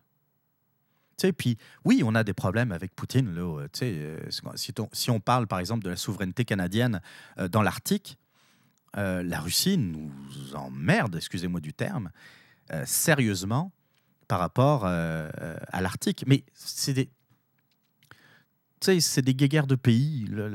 des, pays européens font la même chose avec d'autres. d'autres on peut parler, par exemple, des îles, comment dire, des îles Malouines entre les Britanniques et les Argentins. Il y a même eu une guerre en 82, je crois, euh, entre l'Argentine et les, Britanniques. Euh, la Chine et la Russie se disputent euh, des îles. Le Japon et la Russie se disputent des îles. tu sais, il y a toujours des, des chicanes territoriales. Et la Russie, ben, il essaye de, de nous mettre des bâtons dans les roues en Arctique. Bon, ben, il faut être vigilant. Stephen Harper avait là-dessus avait été très bon puisqu'il avait déployer des efforts pour maintenir la souveraineté canadienne en Arctique. Puis ça va continuer. Mais l'élection de Donald Trump, je pense, va apaiser ces tensions-là. Il y en aura toujours, puis c'est correct. Mais euh, la température va baisser parce que ça, ça va augmenter dangereusement. Et puis, on va tous se calmer, puis on va pouvoir jaser. Puis peut-être régler certains problèmes. Pas tous, mais certains. Donc évidemment, je reviens là-dessus, Poutine avait tout intérêt à ce que Trump gagne l'élection présidentielle. Qu'est-ce qu'ils ont fait euh, pour l'aider? Bah, Ils ont fait certainement, il y a eu quelques actions, c'est certain. Est-ce qu'ils euh, ont fait tout ce qu'on prétend, les, euh, les hackers russes, etc. Ça, encore une fois, comme je vous l'ai dit tantôt, il n'y a pas eu de preuves, il n'y a pas eu de faits. C'est beaucoup de gesticulation. Euh, puis il ne faut pas oublier que quand on dit ouais, mais là, c'est quand même les renseignements américains, le FBI, la CIA qui a, euh, qui a sonné l'alerte, il ne faut pas oublier une affaire. Qui a nommé les chefs des renseignements américains? C'est Barack Obama. C'est l'administration Obama. Euh, il y a fort à parier que dans les semaines à venir, pour pas dire les jours, le chef du, FBI va être débarqué par Trump, la CIA, pareil. Et c'est normal, ça se fait toujours quand il y a des changements d'administration. Le, nouveau président mais ses hommes à lui. C'est normal. Clinton l'a fait, Obama l'a fait, Bush l'a fait, Reagan l'a fait, Carter l'a fait, puis, puis ainsi de suite. Et les suivants vont le faire aussi. C'est ça, je trouve d'ailleurs, la beauté du système américain, c'est que le nouveau président arrive, on met les hommes du président. Pourquoi? Parce qu'on ne veut pas que les décisions qui sont prises à l'exécutif soient bloquées par des fonctionnaires. C'est le problème qu'on a par exemple au Québec. On revient un peu, un, peu au Québec là-dessus. Si vous avez un Premier ministre qui veut, euh, euh, qui enfin, pour reprendre un peu le dernier sujet, qui met ses culottes et qui dit là, on va moins dépenser dans les ministères, mais que tous les, fonctionnaires sont des fonctionnaires qui ont été nommés par le Parti québécois, qu'est-ce que vous pensez qui va se passer? Les décisions vont être bloquées à un niveau ou à un autre. Le, les directions, les, chefs de service vont dire oh, calmez-vous, là. Euh, euh, lui, il veut qu'on dépense moins, mais regarde, on fera comme on veut, euh, parce que c'est nous les patrons. Au Québec, mais aussi au Canada, euh, les, gouvernements changent, mais les fonctionnaires restent. Aux États-Unis, c'est pas exactement pareil. C'est l'administration en entier qui change. Donc on va voir. Mais il faut arrêter d'être naïf. Et euh, il faut arrêter de. Sais, euh, parce qu'on a des doutes sur le, un rôle qu'aurait joué la Russie par rapport à l'élection de Trump. Puis, c'est sûr, vu que tous les médias je, vous le répète, 194 hein, ou 196 euh, euh, médias sur 200 ont soutenu Hillary Clinton. Qu'est-ce que vous pensez? Dans quel sens vous pensez qu'ils vont aller, même si elle a perdu l'élection? Ils vont encore être les porte-voix du Parti démocrate et de la candidate battue. Donc, si la candidate battue, c'est de la faute des Russes, qu'est-ce que vous pensez qu'ils vont titrer en une? La candidate démocrate a été battue à cause des Russes. Alors que si on cherche bien, si on gratte bien, on va s'apercevoir que bien des puissances, plus ou moins grosses, ont joué un rôle, ont essayé d'avoir une influence dans l'élection. Et on parle des États-Unis, la première puissance mondiale. Si vous êtes assez naïf pour croire que, euh, je sais pas moi, les Allemands, les Français, les Italiens, les Britanniques, les Russes, évidemment, les Chinois, n'ont pas voulu essayer de jouer de leur influence économique, politique, euh, euh, d'espionnage aussi, c'est que vous croyez vraiment au Père Noël. C'est tout ce que j'avais à dire.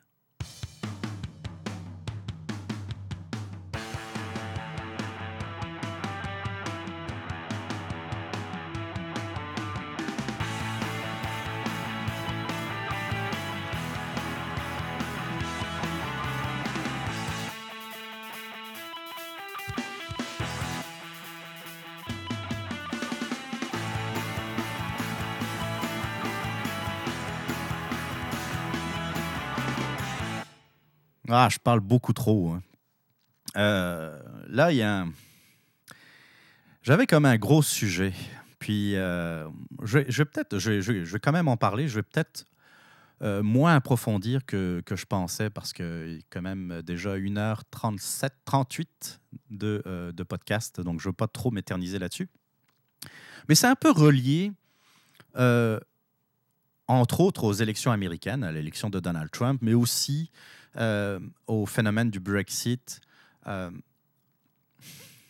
je veux parler des médias traditionnels, mais aussi des autres médias.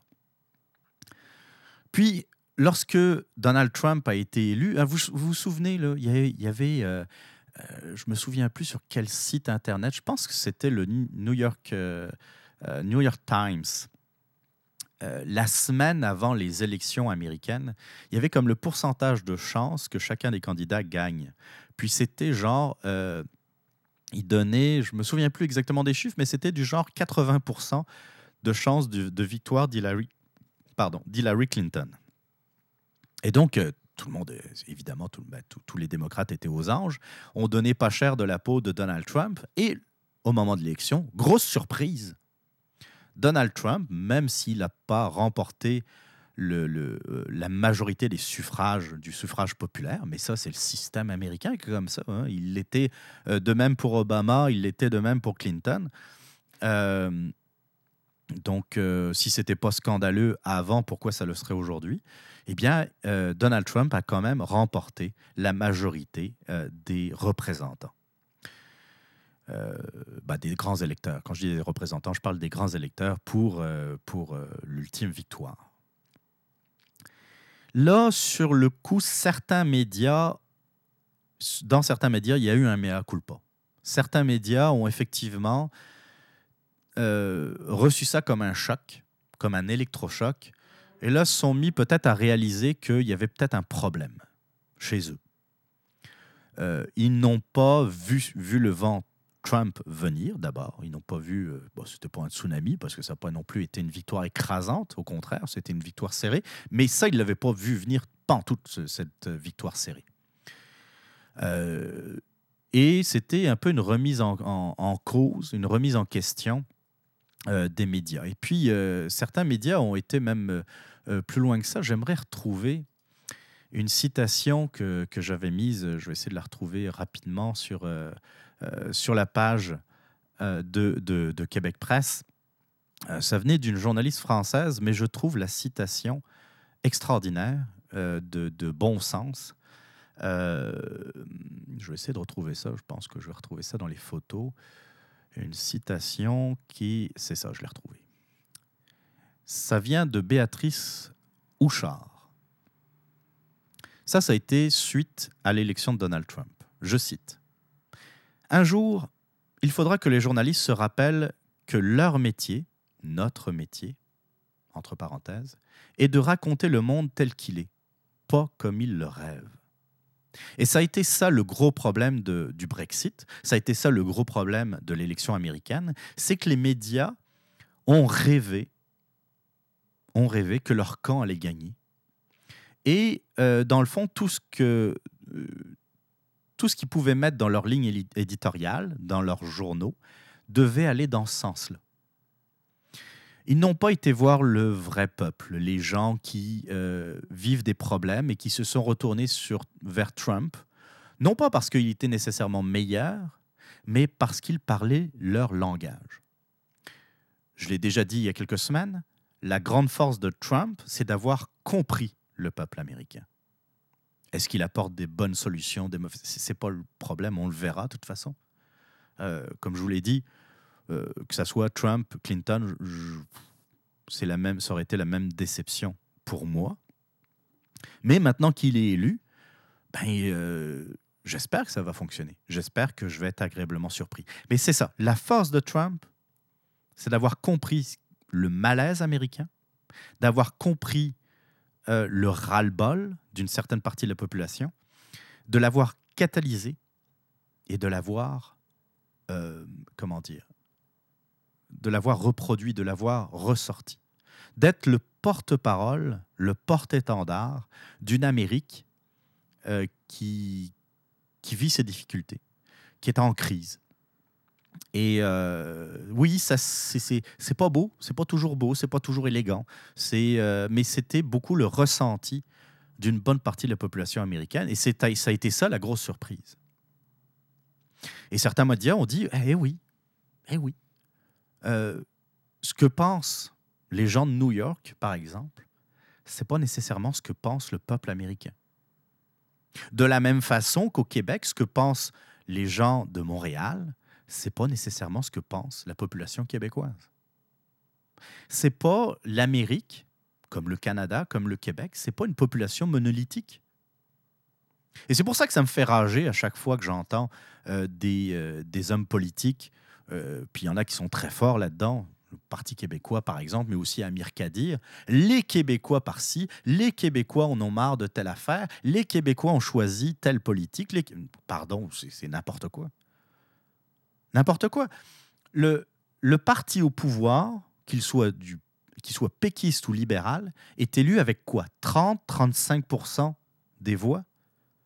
Il n'y a personne, il n'y a pas un parti politique au Québec et surtout pas Québec solidaire, qui peut prétendre parler au nom des Québécois.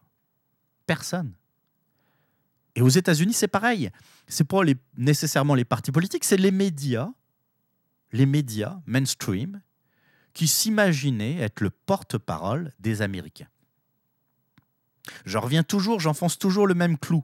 Comment prétendre représenter la population américaine dans son ensemble quand 196 euh, journaux, médias, ont soutenu ouvertement Hillary Clinton sur 200 Comment prétendre que Radio-Canada, par exemple, parce que c'est son mandat, parce que c'est la chaîne d'État, est censé représenter l'ensemble des Canadiens, l'ensemble de la diversité d'opinions canadiennes, et a fait ouvertement campagne pour Justin Trudeau. A toujours euh, pris de haut les conservateurs ou les opinions des conservateurs. Comment accepter que Radio-Canada agisse comme un porte-voix d'une certaine classe politique ou, par exemple, organise des, euh, comment dire, des émissions grand public, comme tout le monde en parle, par exemple, ou c'est un monolithisme idéologique. Tout le monde est d'accord, c'est pas normal. Arrêtez. évidemment, vous allez inviter qui?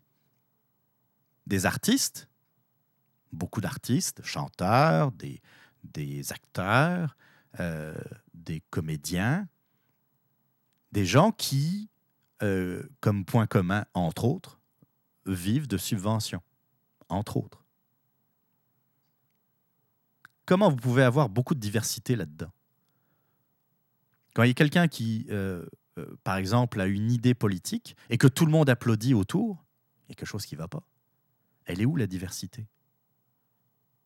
J'en ai déjà parlé du fameux registre des armes d'épaule, où vous aviez euh, à peu près quelque chose, de même, là, 60% des Québécois qui étaient en faveur, mais 40% quand même, une quarantaine de pourcents qui étaient en défaveur. Mais le vote à l'Assemblée nationale a été unanime. Donc, 40% de la population québécoise n'est pas représentée à l'Assemblée nationale. Est-ce que c'est normal? Aux États-Unis, ça a été la même chose.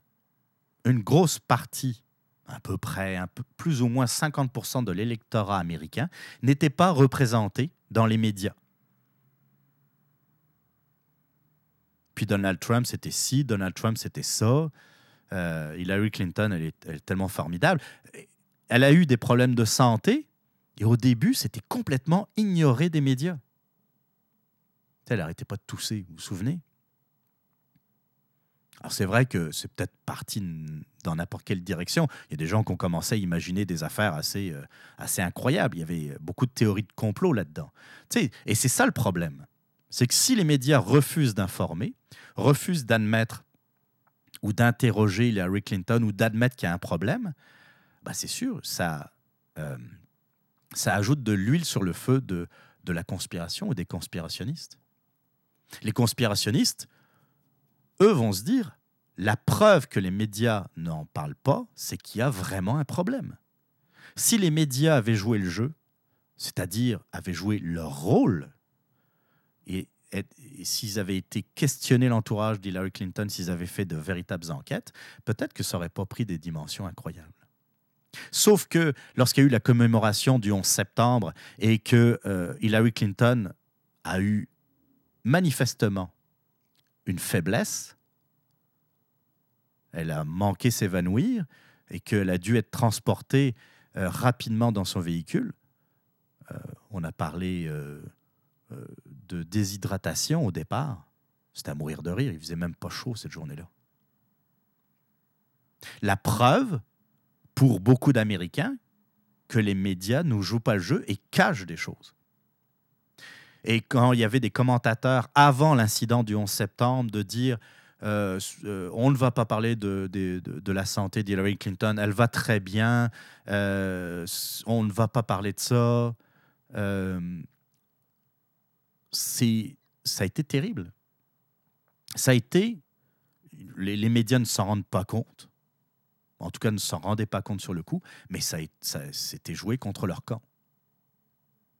Quand on voit que euh, un, commentateur, un journaliste français a demandé Croyez-vous aux médias? Est-ce que les médias disent la vérité? Je pense que c'était ça la phrase.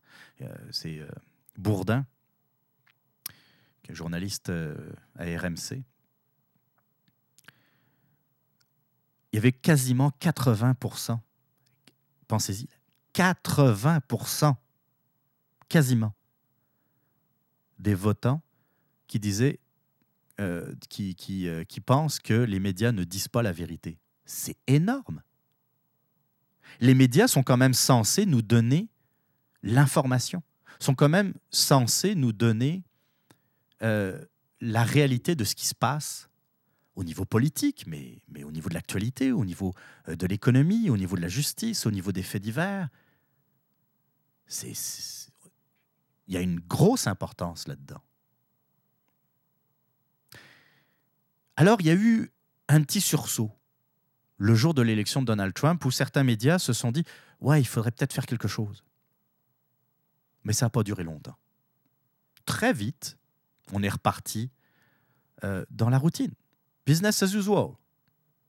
On le voit avec euh, euh, bah, le, dernier sujet par rapport à, comment dire, au rôle qu'aurait joué Vladimir Poutine dans l'élection de Donald Trump. Les médias, ils vont franco. Ils vont à fond. Euh, qui repose sur aucun fait, aucune preuve, est devenu une réalité selon les médias. Puis si vous allez interroger les Américains, est-ce que, Poutine a eu un rôle dans l'élection de Donald Trump? Je suis persuadé qu'ils vont, être, vont, vont le dire majoritairement que effectivement c'est grâce à Poutine que euh, euh, Donald Trump a été élu. Je le répète, il a peut-être joué un rôle, mais c'est pas grâce à Poutine qu'il a été élu. Arrêtez le, le délire. Ça serait donner beaucoup trop d'importance et de pouvoir à Vladimir Poutine, même si il représente l'une des plus grandes puissances euh, au monde. Donc on ne peut plus compter sur les médias, en tout cas les médias traditionnels. Ils nous racontent n'importe quoi, puis lorsque parfois il y a des éclairs de lucidité, ça ne dure jamais très longtemps. Est-ce qu'on peut croire la presse, Radio-Canada, le Journal de Montréal? Absolument pas. Par bout, tu sais, certaines choses. Parce qu'on n'a pas le choix. Alors la question importante de ce sujet, c'est quoi faire? Quoi faire? Quand je regarde un peu le paysage des médias alternatifs, parce qu'il faut bien retrouver un nom, les médias alternatifs, c'est-à-dire c'est l'opposition aux médias traditionnels. On va les appeler de même. On va peut-être trouver un meilleur terme dans le, futur, mais pour l'instant, je vais les appeler les médias alternatifs. Euh, quand on parle des médias alternatifs, c'est la jungle. Ça va n'importe où, n'importe comment. Aujourd'hui, on a la chance, par exemple, avec, grâce en particulier à Internet, grâce euh, à des ordinateurs de plus en plus puissants, avec euh, des logiciels de plus en plus adaptés, avec euh, du matériel de plus en plus adapté, à voir des, des médias alternatifs de qualité. Je sais pas, des blogs, même si maintenant on parle un peu moins, beaucoup moins des, des blogs qu'il y a quelques années. ah bah tiens, des podcasts. Il y a d'excellents podcasts de qualité. Des podcasts vidéo. C'est un peu plus compliqué.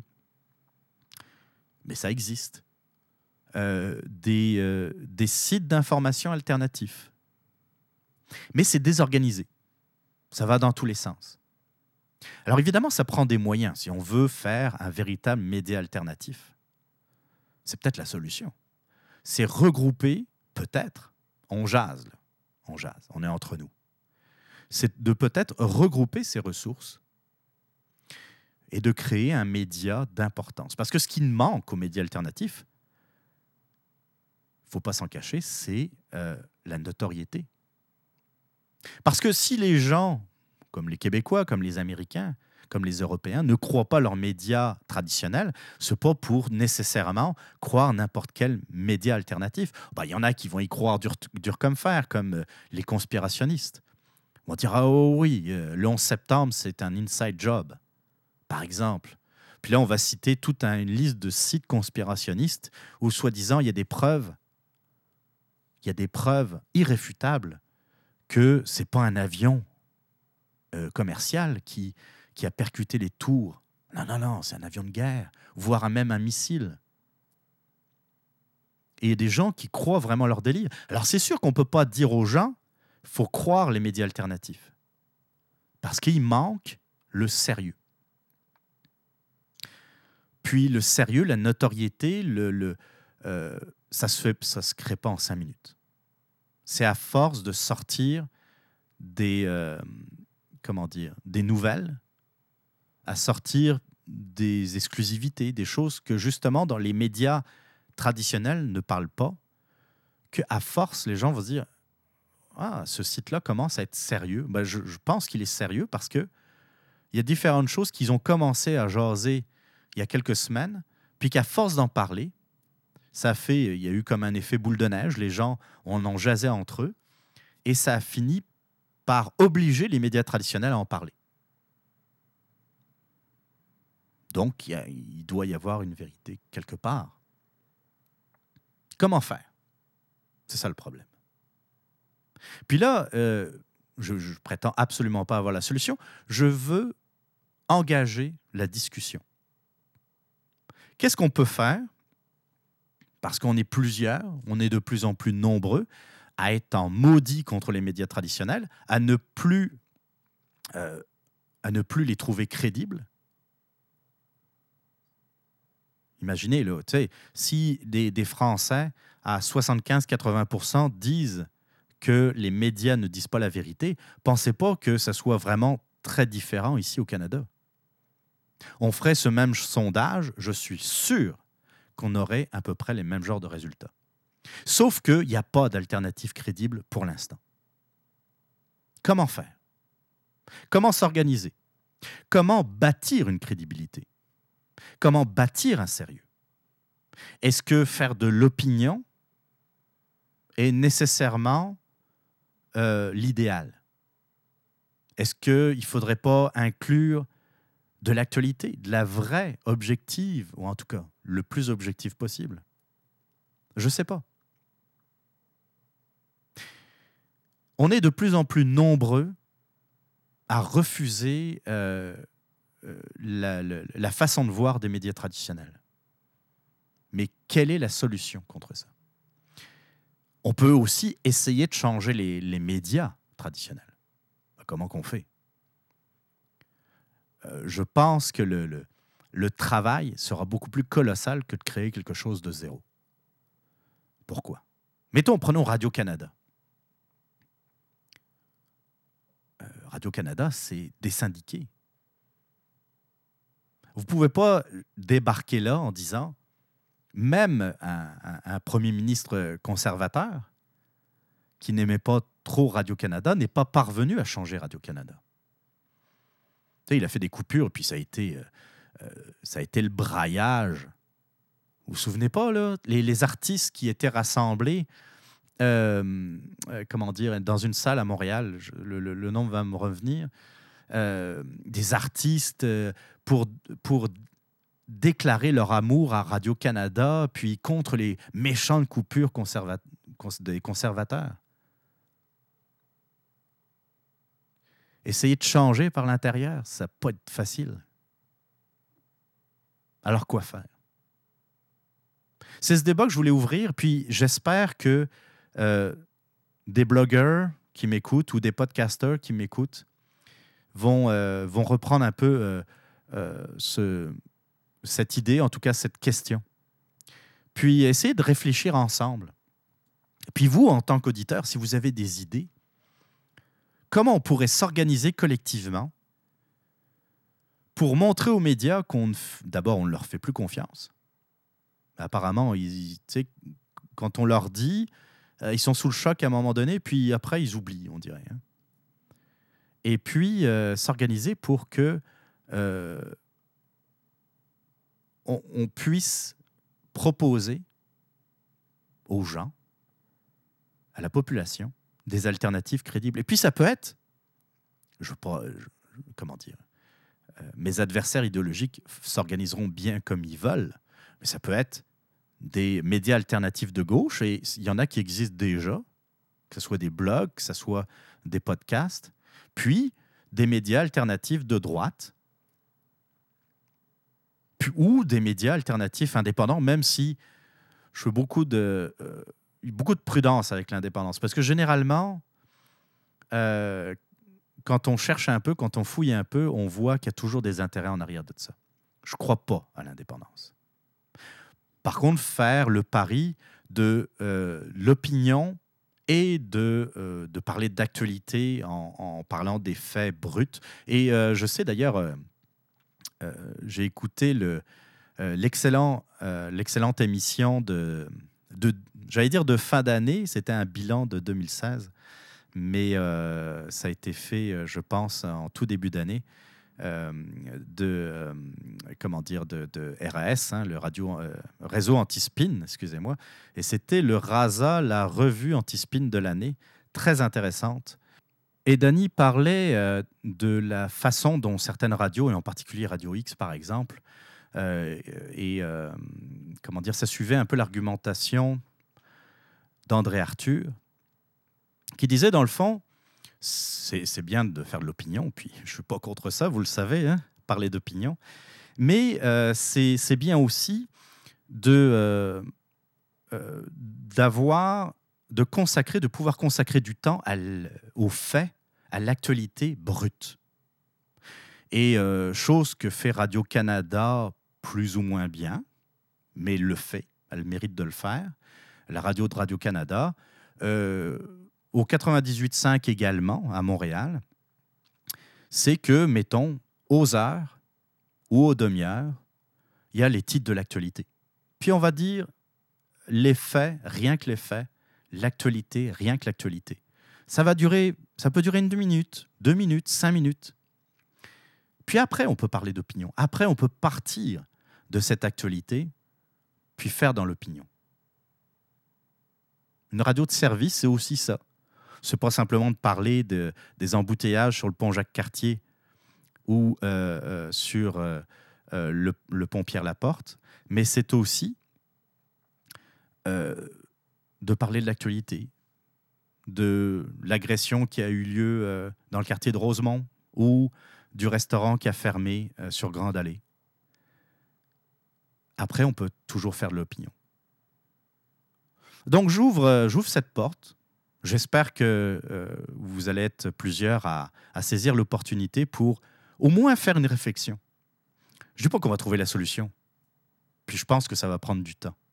Je pense que c'est... Euh, euh, faut commencer par un bon brainstorming collectif. Puis faire en sorte non plus aussi de, de, ne pas tomber dans les erreurs, dans les errements des médias traditionnels. Parce que ce n'est pas non plus le but. Le but, c'est de réveiller un peu les médias. Parce qu'à un moment donné, le problème avec tout ce qui est en train de se passer, c'est qu'à un moment donné, la population va se réveiller, mais ça va aller à l'extrême. C'est ça le problème. Quand on bloque, quand on continue à bloquer euh, euh, la diffusion des idées, la représentativité des idées surtout, bien parfois, il y a euh, des retours de, de flammes euh, qui ne sont pas nécessairement voulus au départ par la population. Et peut-être d'ailleurs que l'élection de Donald Trump est justement une de ces illustrations. C'est que la population a tellement, en a tellement marre du discours pré-mâché, de la pensée unique présente dans les médias, qu'ils ont décidé d'aller voir celui qui gueule le plus, celui qui est un peu un, électron libre dans la politique, puis on se dit, regarde, je suis pas nécessairement d'accord avec tout ce qu'il dit, mais au moins, lui, il n'a pas peur de ses opinions, il sort un peu du cadre, et je vais voter pour lui. C'est ça le danger, c'est que à force de ne pas représenter l'intégralité de la population, eh bien, cette population finit par se révolter, et parfois, ça va pas non plus nécessairement dans le bon sens.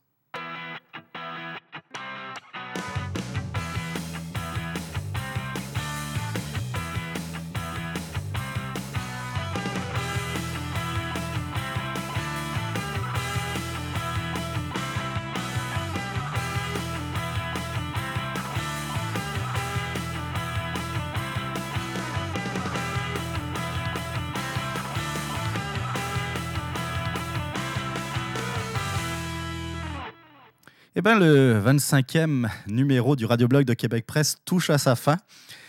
Et moi qui me disais, je, vais avoir une heure d'émission, tranquille. Et puis, euh, euh, comme je disais un peu en début d'émission, on va retrouver la, la, routine doucement. Euh, ben, finalement, j'ai eu deux bonnes heures bien remplies. Et puis, c'est des sujets que j'aurais pu encore plus développer. je vais commencer par vous redonner un peu les adresses les façons de me rejoindre, surtout si vous avez des idées, mais des commentaires, des questions, n'importe quoi, des, opinions. vous êtes d'accord, vous n'êtes pas d'accord? De la façon, l'essentiel, c'est de, le, faire de, façon effectivement respectueuse. Le plus facile, comme toujours, c'est la page Facebook de Québec Presse. Vous recherchez Québec Presse, euh, vous faites un petit like, puis vous pouvez m'envoyer un message euh, directement depuis, depuis la page Facebook. Vous pouvez également m'écrire avec le bon vieux courriel podcast à commercial québecpresse.com, podcast à commercial québecpresse.com. Vous pouvez me suivre sur Twitter. L'adresse est qcpresse, qcpresse. Donc, c'est à peu près toutes les, les façons plus ou moins modernes de me suivre et de me contacter. Et je vous, encore une fois, là, j'insiste, je vous invite grandement à le faire. Merci d'ailleurs euh, pour ceux qui ont envoyé des petits messages. Euh, des petits commentaires euh, ces dernières semaines. Merci d'avoir été à l'écoute de, cette émission, bien entendu, même si elle a été quand même relativement longue. Comme toujours, on finit en musique. C'est un. Je peux pas croire qu'en 25 émissions, je n'ai pas encore passé cette tune. je sais qu'il y en a au moins un ou deux qui vont sourire en l'entendant. C'est un vieux classique. J'ai du mal à mettre ça dans la catégorie classique, mais un vieux hit des années 80 euh, d'une chanteuse qui, disons que à l'époque, euh, me laissait pas indifférent, on va dire. Ça, c'était euh, des, affaires d'adolescents, si vous voyez ce que je veux dire. Et peut-être que vous avez été aussi sous son charme à l'époque. Je veux bien entendu parler de Kim Wilde avec UK. On se retrouve la semaine prochaine sans faute. Euh, je, vous souhaite, bah, je vous souhaite une excellente semaine en attendant. Et puis, à la prochaine. Bye bye!